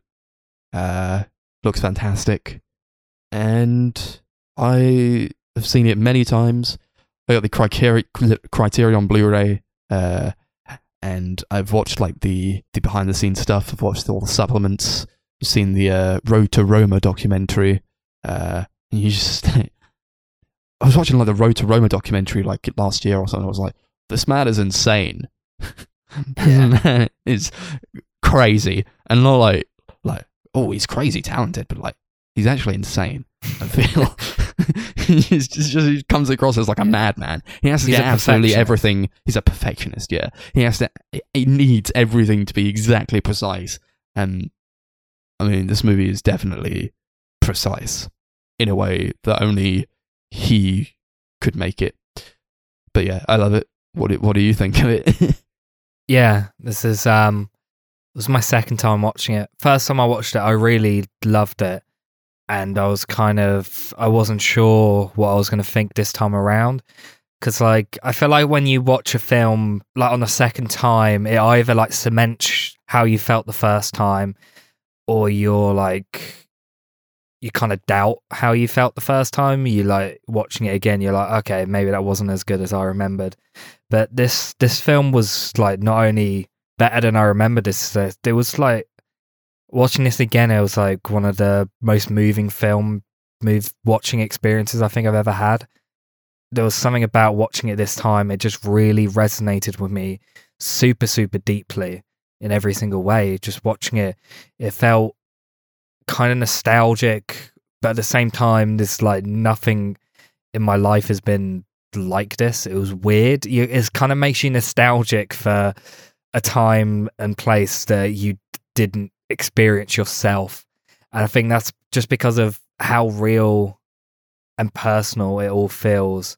Like, apparently, the majority of the film is based off Alfonso Cuarón's childhood. Like, I think he he didn't really write a screenplay properly. Like, he wrote just a bunch of things that happened kind of and like things that he remembered happening in his life like things he remembered like people saying wrote it all down and kind of created scenes based around them so the majority of this is like pretty much exactly from his memory and um it just it feels it feels real you put the film really puts you into like his head in a way. Like you feel like you're watching memories play back. Memories that like I don't know, it's it's hard to describe, but like you do feel like you're reliving like memories that you have even though you don't actually have them yourself. There's something very moving about that, I think. Yeah, I agree because it is so personal. And again, I've not experienced anything like this. So It's like set in the early seventies. They have like a new year in the movie, and it's like happy 1971. This is set in the time of like the Mexican Dirty War. I tried to do a bit of uh, reading as to what that is, but it's like I didn't get like too far with my reading. I had things to do, I guess. But it's like just this time of political turmoil in in the history of the country. There's like this ruling party that ruled like from like the twenties up to two thousand, and they were very like harsh, and there was a lot of like things done behind closed doors. They made a lot of people disappear, and they tortured people, and it was just really a horrible time. I think. And you see that in the way that the military is presented in this movie. You get people walking down the street, like military parades going down the street uh, all the time. They're like parading around like their flags and like these soldiers in uniform and tooting their trumpets. It's very, it's, it's just it's very present in the movie. I feel, and it does call back to probably how times were back in those days. I think Yeah. that he's he's a guy who's really lived quite a quite an interesting life that he's able to put all these things into a movie from memory alone. Yeah, and I feel I feel like a lot of that military based stuff. Like at first, it kind of almost feels like it you're watching it from like a childlike sort of perspective. Like it, it feels very natural. It doesn't feel like a huge part of what's going on. Whereas in reality, it probably was like a huge part of these people's lives. But the way he presents it is almost like it's just something that's going on in the background until later on the violence does kind of affect the main characters and it does kind of become incredibly real and you do see it like up close and personal. And i think that kind of is just how the film just kind of is structured generally. Like you're basically watching these scenes play out almost like it's from this person's memory and almost as if it's from this these people's perspectives and you're not seeing the world around them, even though the world does feel very huge and lived in and real. You know, you're only focusing on what the characters are focusing on, and it it makes it feel very, very like real. Yeah, it's just like these these real world aspects that they have an effect on the characters. I think Yeah. there's like a character called Fermín, who's this uh, guy that Cleo's uh, had sex with, and uh, he- he's got her pregnant, but he just kind of runs away, doesn't want to deal with it. And he's got like this like like martial arts type thing that he's doing, uh, where it's actually like I feel it's more closely linked to like what's going on politically. It felt like kind of like an indoctrination type of deal Yeah, wi- within this uh there's this huge scene uh where they go into like the shops and then um a riot breaks out there's like this student uh protest that's happening and the police just like start killing people i think and they they just it was like this horrible scene that actually happened in real life uh and just so much of this movie it hits very uh emotionally with me i think even though i and I agree with you, Chris. Like I haven't gone through these things, but it does feel very personal, and the emotional beats are some of the hardest I think in any movie, and he does it so well.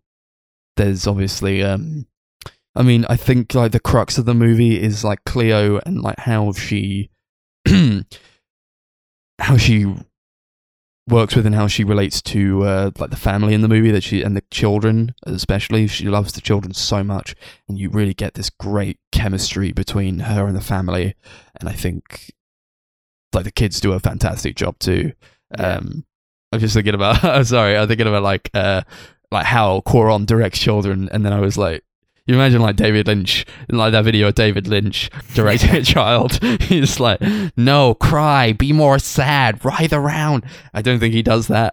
Um, but he's, he's he just works fantastically with people, and there's um there's just a lot of scenes that obviously are plot from real life, and then there's just this horrible part of the movie where like in that riot scene, Cleo's water breaks, and she's been held up by like these just all the all the rioting that's going around and like all the traffic stopped and she's like in labor in the taxi.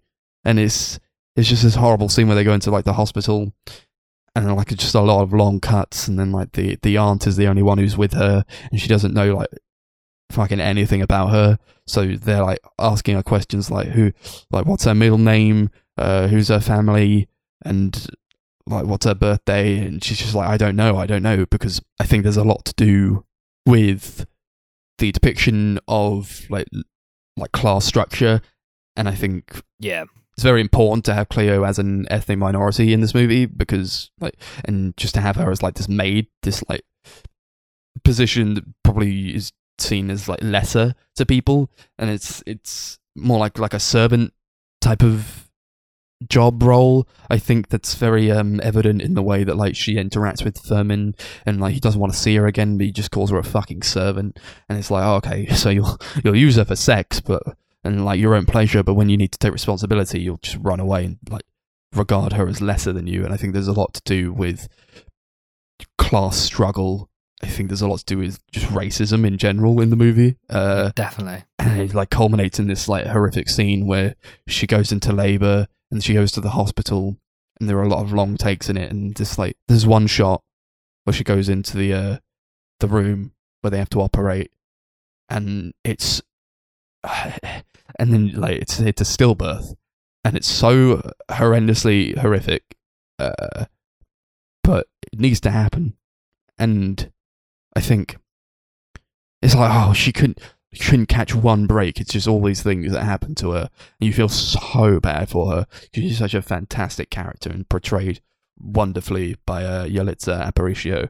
She's just fantastic. I don't think she'd acted before, but No, fuck, man, that scene hit me so hard. And I'm like, we were talking like afterwards, like, yeah, it was it was sad. Like we've never like watched a movie together. where We were like bursting out crying. Like none of us, I don't think any of us were like that, but I was, I was crying. I was definitely Yeah. crying. I was so sad. It was, it was heartbreaking, honestly.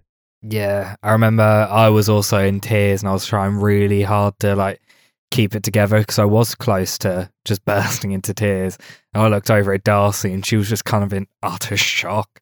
She Yeah. looked like paralyzed. And I remember even after the film had ended, we like sat there and watched the entire credits completely in silence. I don't think any of us really knew what to say because the last like half an hour of the film is so it's upsetting but really powerful and beautiful at the same time. Like the hospital scene is honestly one of the most disturbing and like upsetting things I've ever seen in a film. It just really, really like it's just it's horrible. It's really horrible to watch. And then it's not long after that is followed by the scene where um, Cleo like almost sacrifices herself to save the kids, like because they're like drowning. They're like caught in these huge waves, and she like goes in there to take them out, even though she can't swim. And like it's just a really, really powerful and beautiful sequence. It's honestly one of my favorite scenes in any movie, and it's just like such a moving way to end the movie. Really, just like it shows you just how important this family is to Cleo and how even though they are like it's just like her job basically. It is it's basically her family. Like she cares about these people just how she would her real family. And I think it's just it kind of just it's a testament to how much love and care the character has Yeah. You see, they care about her as well. yeah There's never a point where I feel like they, they treat her badly, you know? yeah But it's not like just uh, this underlying like a one-way like, love. She's lesser, you know? Yeah. It's there's like a point where like she discovers that she's pregnant, and like all that's going through her mind is that she might get fired, and that's like so sad. It's like it's probably just like what she's just expecting, and this has probably happened Yeah. to her before. Uh, but there was, yeah, it was horrible, and like like I say, like the the the stillbirth scene is is horrible, and it's like it's one of the saddest scenes in any movie that I've ever seen. But it's also that's not even like the saddest part of the movie for me because the saddest part is like the beach scene where they are almost drowning and she has to go out. She has to go out literally out of her element and try to save these kids that she loves so much because she's so just integrated with his family. They they love her and she loves them so much, and they sell it so well throughout the movie. And then they all, luckily, they all survive, thank God, and they were all just like sobbing on the beach together. They've all been through this horrendously traumatic experience, and like the mum comes back and she runs up to them, like they all hug in this super impressive, uh, lovely shot where they're all just hugging on the on the beach. Yeah, and the she's- poster of the film she's just yeah she's just sobbing and like they, they're telling her that like they love her and like thank you for saving us and and she just like the saddest part of this movie for me is when she confesses to them that she didn't want the baby to be born and Yeah. she says i didn't i didn't want her to be born it's just it's horrible it's so sad It is. Yeah, it is really, really sad. There's loads of scenes um throughout on the other side of things I think are really sweet and beautiful of Cleo just like interacting with the kids.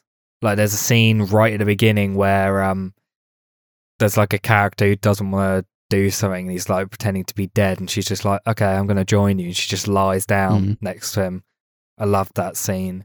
And there's also like a recurring bit that comes back a couple times where there's like a kid talks about this dream he had and he talks about when he was it's like when I was old and he talks about being a sailor and that sort of thing. I love that scene a lot as well.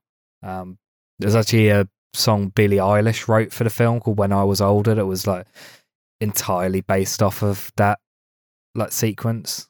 Um, mm. and it's uh, just a really beautiful scene. It's just very simple, like, but it just shows you how much the kids care about her. Like they're having these conversations, like they would to like probably their parents. They probably would have the same sort of conversation to their mother, and like in some ways, she kind of is like a motherly figure in some ways. hmm yeah i do like that kid pepe He's Yeah. like, he's, he's just like got some really interesting lines, and like he is saying like, "Oh, when I was older, I was a fighter pilot, and, like I died in a storm or something." It's like, Yeah. whoa, this is this is deep, uh, but I love it so much, and it's like I just I love the kids so much. I don't think they're ever like they ever weigh it down at all. I think they all play their part very well.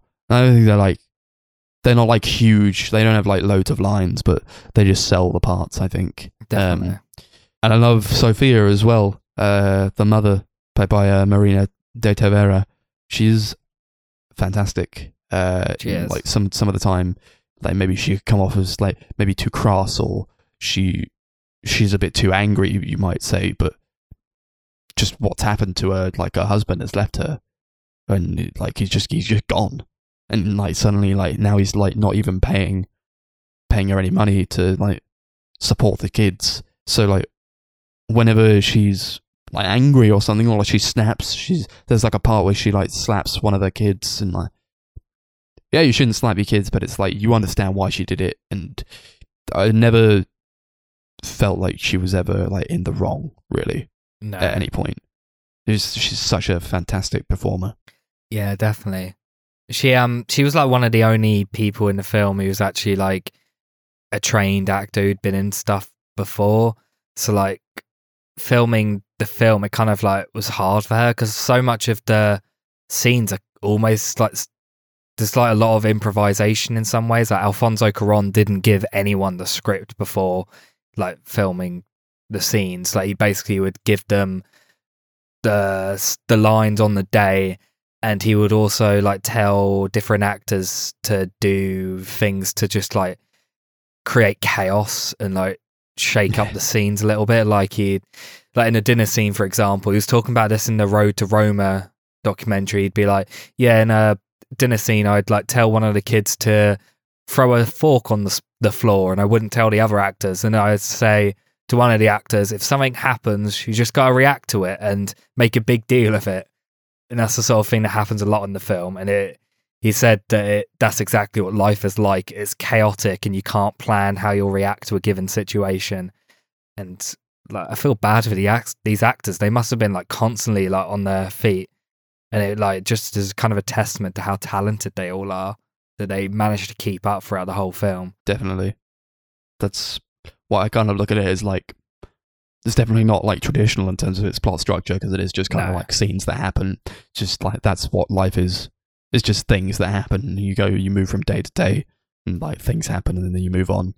Uh, it's not got like this grand, like I guess like the the beach scene is kind of that grand finale type scene, but then it's like they just go home and like like you would after a holiday, and you're like, oh, that was so good, and like everything's changed now. Like the dad's um taken away his bookcases, so like all the books are on the floor, but you, you get the sense that like, everything they're going to be fine after this. That doesn't really need to wrap up anything. It was like, and this is what happened to them. It's just like life carries on, you know. Yeah. Yeah. It kind of feels like you're just like for two hours just thinking about a bunch of memories. Like maybe that's exactly how that happened. Maybe it's not. Maybe that's like the order they ran in. Maybe it's not. But it doesn't really matter that much. You're just kind of there experiencing it all. Like Alfonso Cuarón said he wants to shoot the bulk of the film in wide shots, almost like you're someone, you're like a observer rather than someone who is like subjectively there and like can control what's happening or is like following anything that's happening. So so many of the shots are literally just like long shots that like pan across the rooms and stuff like that. And it all looks really great. Alfonso Cuarón did all the cinematography himself. And like considering that, it looks incredible. Like all the camera compositions and the panning and all of that stuff. It looks fantastic. I think he won does. an Oscar for cinematography as well and really deserved. I think so. it. Yeah, it, yeah, it's definitely deserved. This movie, no movie looks quite the way that this movie does. It is No. so its own thing. It looks fantastic. I got like I don't know if you got this, but like I got the sense that like when the camera is kind of moving so smoothly and in like one direction, and thinking like more towards like the beginning of the movie where like it's moving and like you're just seeing Cleo cleaning up. She she's like walking around and like the camera is moving, but it's not going in the direction she's going because she's not there yet, but like she will be. And then like yeah. it like pans to the other side and like that's the same thing and she'll go where she needs to go she's like guided by the camera and not the other way around and i think that's like a big hint at like maybe this being already known or like maybe it's like destiny in a way but it's also i think like um like the movie is taking cleo on a journey. She's not she doesn't have m- like so much agency in the movie because it kind of just takes it pulls her in the directions that she she needs to go i think. And you know she's not really in control of it and i think that kind of links to probably classes of like uh themes of like class and like perhaps like war that's going on where you you do get these like uh minorities that are like just like pushed and pulled all these different ways and they don't have any control over it Yeah, definitely. At the same time, I think maybe he's kind of like presenting it kind of like just how life is. Like you don't have complete control over your life. Things like this happen. Like things just happen and you don't really have control over it. You don't have control over your future like too much. Things happen that completely unplanned. I feel like that kind Yeah. of comes into it a bit as well. just got to roll with the punches Yeah.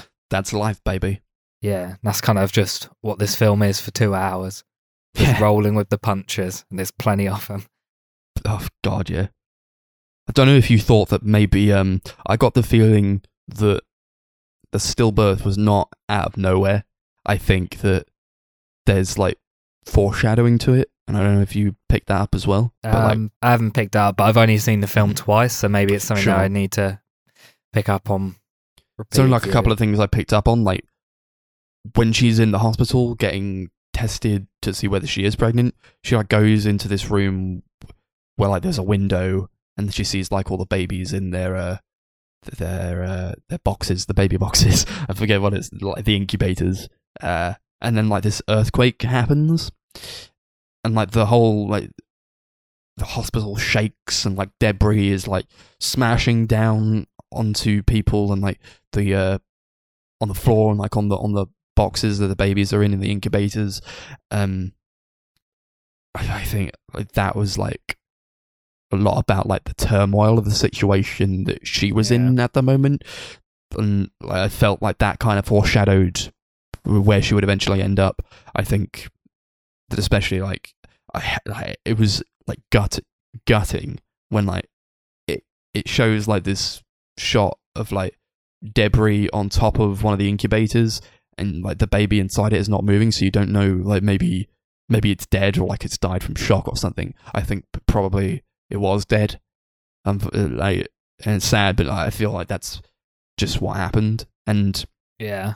and then like it immediately cuts to like crosses in a field like just like buried in like the uh the dirt just like crosses.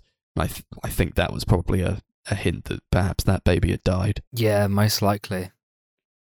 there was also a scene where she's at the um the new year's party with uh the family's uh extended family and she's being led to like this table by uh someone. She's like oh you gotta drink some eggnog she's like no i don't think i should drink some eggnog. I'm pregnant. She's like oh one drink won't hurt.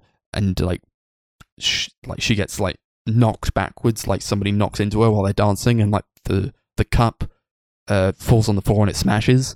And then like just like this milky kind of eggnog goes all over the place and like it's just this it holds on this shot of the broken pot and of the cup.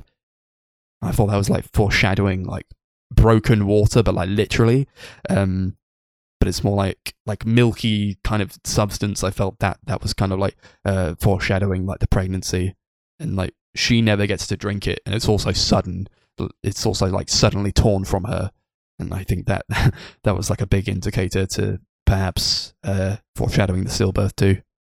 Yeah. Yeah, I can see that. It wouldn't surprise me. Alfonso Cuarón seems like the sort of person who's like very, very focused on the minute details and likes having these important things that maybe not everyone would pick up on. Like, for example, Absolutely. like there's like a the film opens with um like it's a shot of an airplane like flying across the sky reflected in water, which he said was used um, the planes he used in the film as like a symbol of a transient situation and stating that there's a universe that's broader than the life that these characters have. Um, which makes sense why the film also ends with a shot of a airplane as well. Yeah. Yeah. I then noted down, I was like, what is the meaning of the aeroplanes? It clearly has some meaning to it. Um, and like also I think like they were just like airplanes like flying overhead like Yeah. anyway. Like they're just like constant. So it had to Yeah. be worked into the movie. Yeah, exactly. I don't think originally it was a thing he planned, but because of it, he worked it in. No, that's good though. That's also like like a children of men type situation where it's just it's like a happy coincidence. Yeah. There's a lot of like special effect work in the film that um is really great because he like uses a lot of like visi- vis- um invisible like special effects like CGI and stuff to like a lot of the time to create like to really like sell the appearance of the world really like like date where everything is like um age certain sequences. Um there's a lot of bits where he like stitches sequence like shots together to make it look uninterrupted like the beach sequence at the end. Like when they go into water apparently it was like made up of several different shots that he stitched together. And also like they made the water look a lot deeper than it was. Um they adjusted the height of the water in post as well um Hmm. yeah that's i think like pretty much all the like um scenes in the neighborhood like surrounding the family's home has a lot of like blue screen work to like just get rid of anything that's modern and like to extend the street as well and yeah it all looks incredible you wouldn't be able to tell at all and i think that's what Yeah. like the best special effects do makes everything visible It's also seamless. Yeah Just, exactly uh, yeah, you couldn't tell. And like even like I was saying, like to Darcie when we were watching, like, all right, see, uh, shots going up. You tell me what's like green screen or blue screen in here. Couldn't tell me. And like I, if I hadn't known, I wouldn't be able to tell you either. yeah It's just so well done. He's a very meticulous man. I think definitely there are a lot of like dead stuffed animals at like the family's house when they go like for New Year's. I don't know if you picked up on that. Just like so many like yeah stuff like there's dogs on the dogs' heads on the, like the mantles or like stuff like gazelle uh, in the places uh, in like the the living room and all that. I think that was probably tied into like the class theme, like stuffed animals on display, kind of contrasts like like POC in lower wage positions. You don't yeah like appreciate the animals for the life that they had, but like the way they look on display. yeah yeah i can see that Mhm. I love the usage of black and white throughout as well. Like the whites look very, very bright, and the dark, the blacks are like super dark. There's a great contrast between the two, and it all looks very purposeful and meaningful. A lot of the, a lot of the look, and as well as like just general like camera compositions, and also kind of the style of the film reminds me heavily of the director Federico Fellini. It feels like Alfonso Cuarón kind of wanted to make his own Fellini movie because a lot of his films are very, very personal in this sort of way. Um, I've only seen eight and a half, but this actually kind of reminded me quite a bit of that film because that film was incredibly autobiographical. Um, and yeah, and style wise and visually, it looks a lot like his sort of thing. But at the same time, it feels very much like a Alfonso Cuarón movie. Like, it, although it reminds me of like Fellini, it still feels very much his movie. It doesn't feel like someone else's film. Yeah, you tell he cares so much about it. I Yeah. watched um like some of the supplements on the Criterion Blu-ray was just like how they distributed it and like the the challenges that they faced distributing it. Obviously, it went to Netflix. Um, I would have loved to have seen it in the cinema, but like obviously Netflix is a is a is a good way to get a lot of people to see your movie, uh, even if like maybe they wouldn't see it in the cinema in the first place.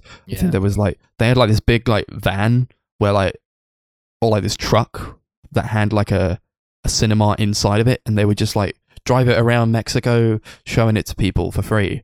It's Yeah, so yeah, like it's so wholesome.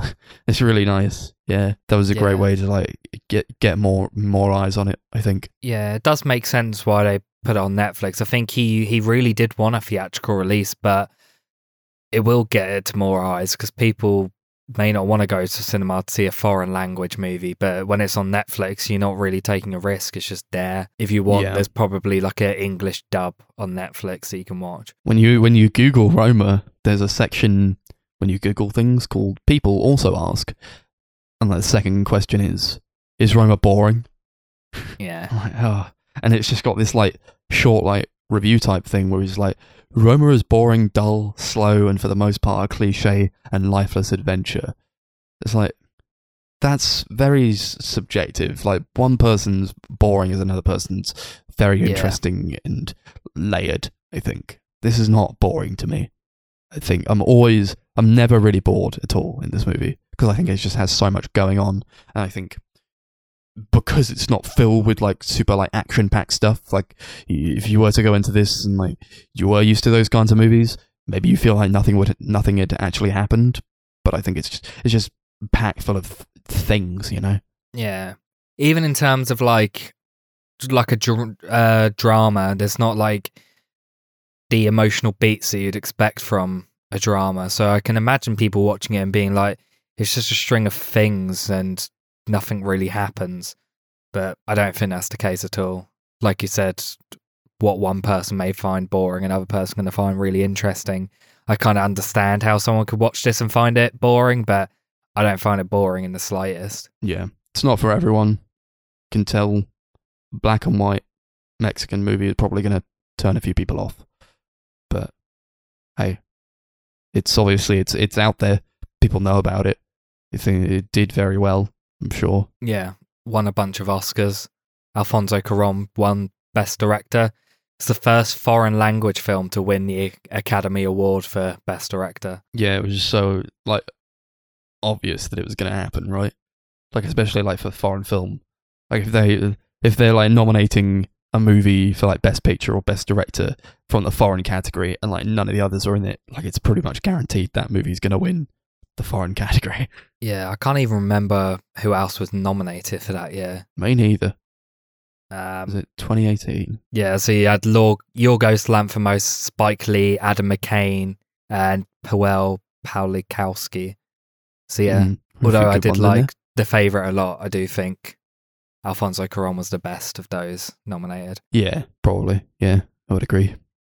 Have you ever um like there's a scene in this movie where there's this guy called Zovek and he's like he he's in this uh like desert place. He's talking to like the the the people that Fermín is with, just like his martial arts uh group and they're like all like in rows with like their sticks and they're doing like uh martial arts training and then he comes out and he's like standing on one leg with his eyes closed, uh, with like a blindfold on him, and and he's like, "Can you do this? You try it now. It's not as easy as it looks. You ever tried to do that? Um, no, because I have It is like, so really terrible balance. I can't ride a bike, let alone do that. Well, yeah, maybe we're not like the best people to say that because we we're not like the best in terms of coordination, I guess. But uh, I tried to do it while it was happening. Like the first time I I, uh, I watched this twice. I watched it um last week and then with you guys. And I, when I was watching it on my own, I tried to do it. I just couldn't because I think Yeah. there's something that, that gets lost with like uh, your balance and your equilibrium uh, when you close your eyes and you try to balance on just one leg. I think uh, someone probably gets lost there. I like that you see everyone trying to do it and no one can do it except for Cleo. She's the only Yeah. person that can do it. She's one of the greats. He's like only a few people, only a few top athletes can do this, and then she does it. Yeah, a pregnant woman. Yeah, managed to do it. because she's awesome. Yeah. and that also that's also like like themes of like class structure too. Like these these people that we don't give any chances to because they're from lower backgrounds or like people um from just different classes that you wouldn't you wouldn't give second thought to. They can Yeah. they can they're just as capable if not more so than the people that we do give chances to if they had the same opportunities Yeah. definitely. Have you got anything else to add to this film, or are you ready to go to the ratings? I think I'm all right. Yeah. Yeah. What do you want to rate this one out of? And don't say stillbirths, because I know you said the other day you didn't want to do that. How dare you suggest I might say that? I can't believe you would slander me in this way. Um, damn it, that is actually what I was going to say. No, I've got to think of something else. Um, Airplanes. two airplanes, sure. There's Yeah. a lot of airplanes. Yeah, this is a really, really beautiful movie. I am definitely going to get the Criterion um, Blu-ray as soon as I can afford it. This is just one of one of the one of the great movies. I think it's honestly one of the best movies I've ever seen. Easily one of my favorites now, and I cannot wait to rewatch it at some point because it's just beautiful. I definitely I didn't finish watching the Road to Roma documentary, but I'm definitely gonna finish that off over the weekend because what I watched was fascinating and just watching this crazy, crazy director who is just like really incredible, like working is just fascinating to watch. So yeah, I'm gonna give it ten airplanes out of ten. For sure. Oh, I was going to say eggnogs. Oh well, it's it, too late now. Uh, it's too late. Um, yeah, I agree. I think in many ways this is Alfonso Cuarón's best movie. Yeah, It's it's his not- favorite film he's done apparently. Yeah, you could tell. It's, it's very obvious to tell why. Um, perhaps I do think it is his best. It's not my favorite of his, but like filmmaking wise and just like what it what it means to the director himself, probably his best movie. And everyone should see it because it's bloody brilliant. Um, It's on Netflix. Go watch it. yeah, definitely. I am also going to give it uh, 10 airplanes out of 10. Fantastic. Yeah. Boys, boys, boys. Quickly, a big fuck the pair of you for making me watch this film in the first place. Um, but after you get over the fact that I'm never going to get over this movie and I'll probably never watch it ever again, I fucking love this movie. I love it, I love it, love it. Don't get me wrong, the uh, trauma from this movie and watching it with used to, um, I'll never watch this film ever again. I think it's a film that is so like painful to the human experience. I just don't want to watch this ever again. Um, oh, it is everything about it is lovely, but I don't mean lovely. I can't explain this in words. It's everything is shot so nicely. There's like points during watching it with the boys where I'll just be going, "Oh my god, that's so pretty," and then it turns out it's because there's like a fucking forest fire happening, and I'll be like, "Oh, but it just looks so pretty," and it's just shot so nicely, and oh, it's it's a gorgeous film. If if you can handle pretty heavy life content, and then I would definitely recommend this. In fact, I just actually just recommend it altogether. Go and watch it, um, but watch it only once. I would say. Oh my god, it's it's incredible. Um, I can't remember if I gave it a nine or ten out of ten, but you know what? You can come back and get a ten. Get a ten from me, boys. Fucking beautiful. Another film to add to the perfect score list. Is, yeah, wonderful. So, that's that episode 40 done in the books. It was a it was a long one, but needed to be done. This guy Yeah. is he's one of the greats out there, I think. They're three very deep movies that I feel like you could probably have longer discussions about. Yeah, definitely. So that's that. Um, we've got uh, uh, episode forty-one. We are going to do another installment of the one pound marathons. We'll basically just be uh, picking a movie each for a pound and then watching them and uh, reviewing them. We don't know what the movies are going to be yet, uh, so stay tuned for that. Well, I know Um, what my film is, but yeah, we'll Also, leave it as a surprise. Yeah.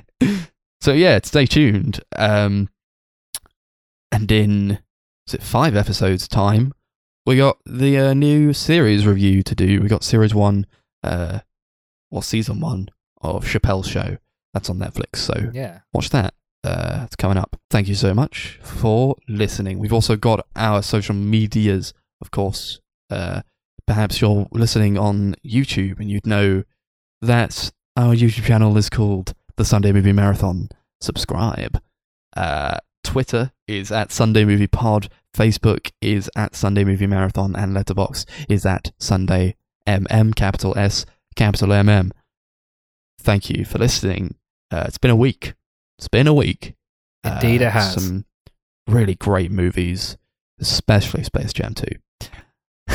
The best. the best in the world. Come on and slam. Let's do the jam.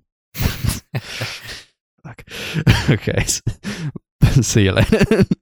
I can't believe it in my own house. It's Bugs Bunny. Bugs fucking Bunny.